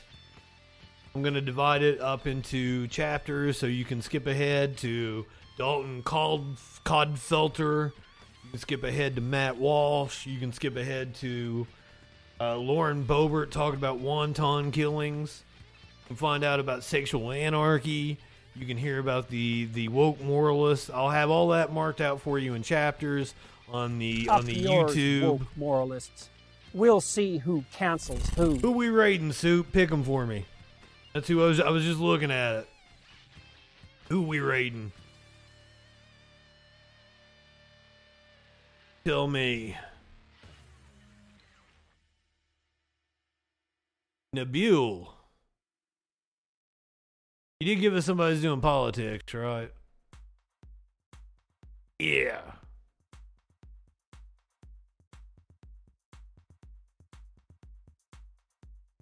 That's what we do.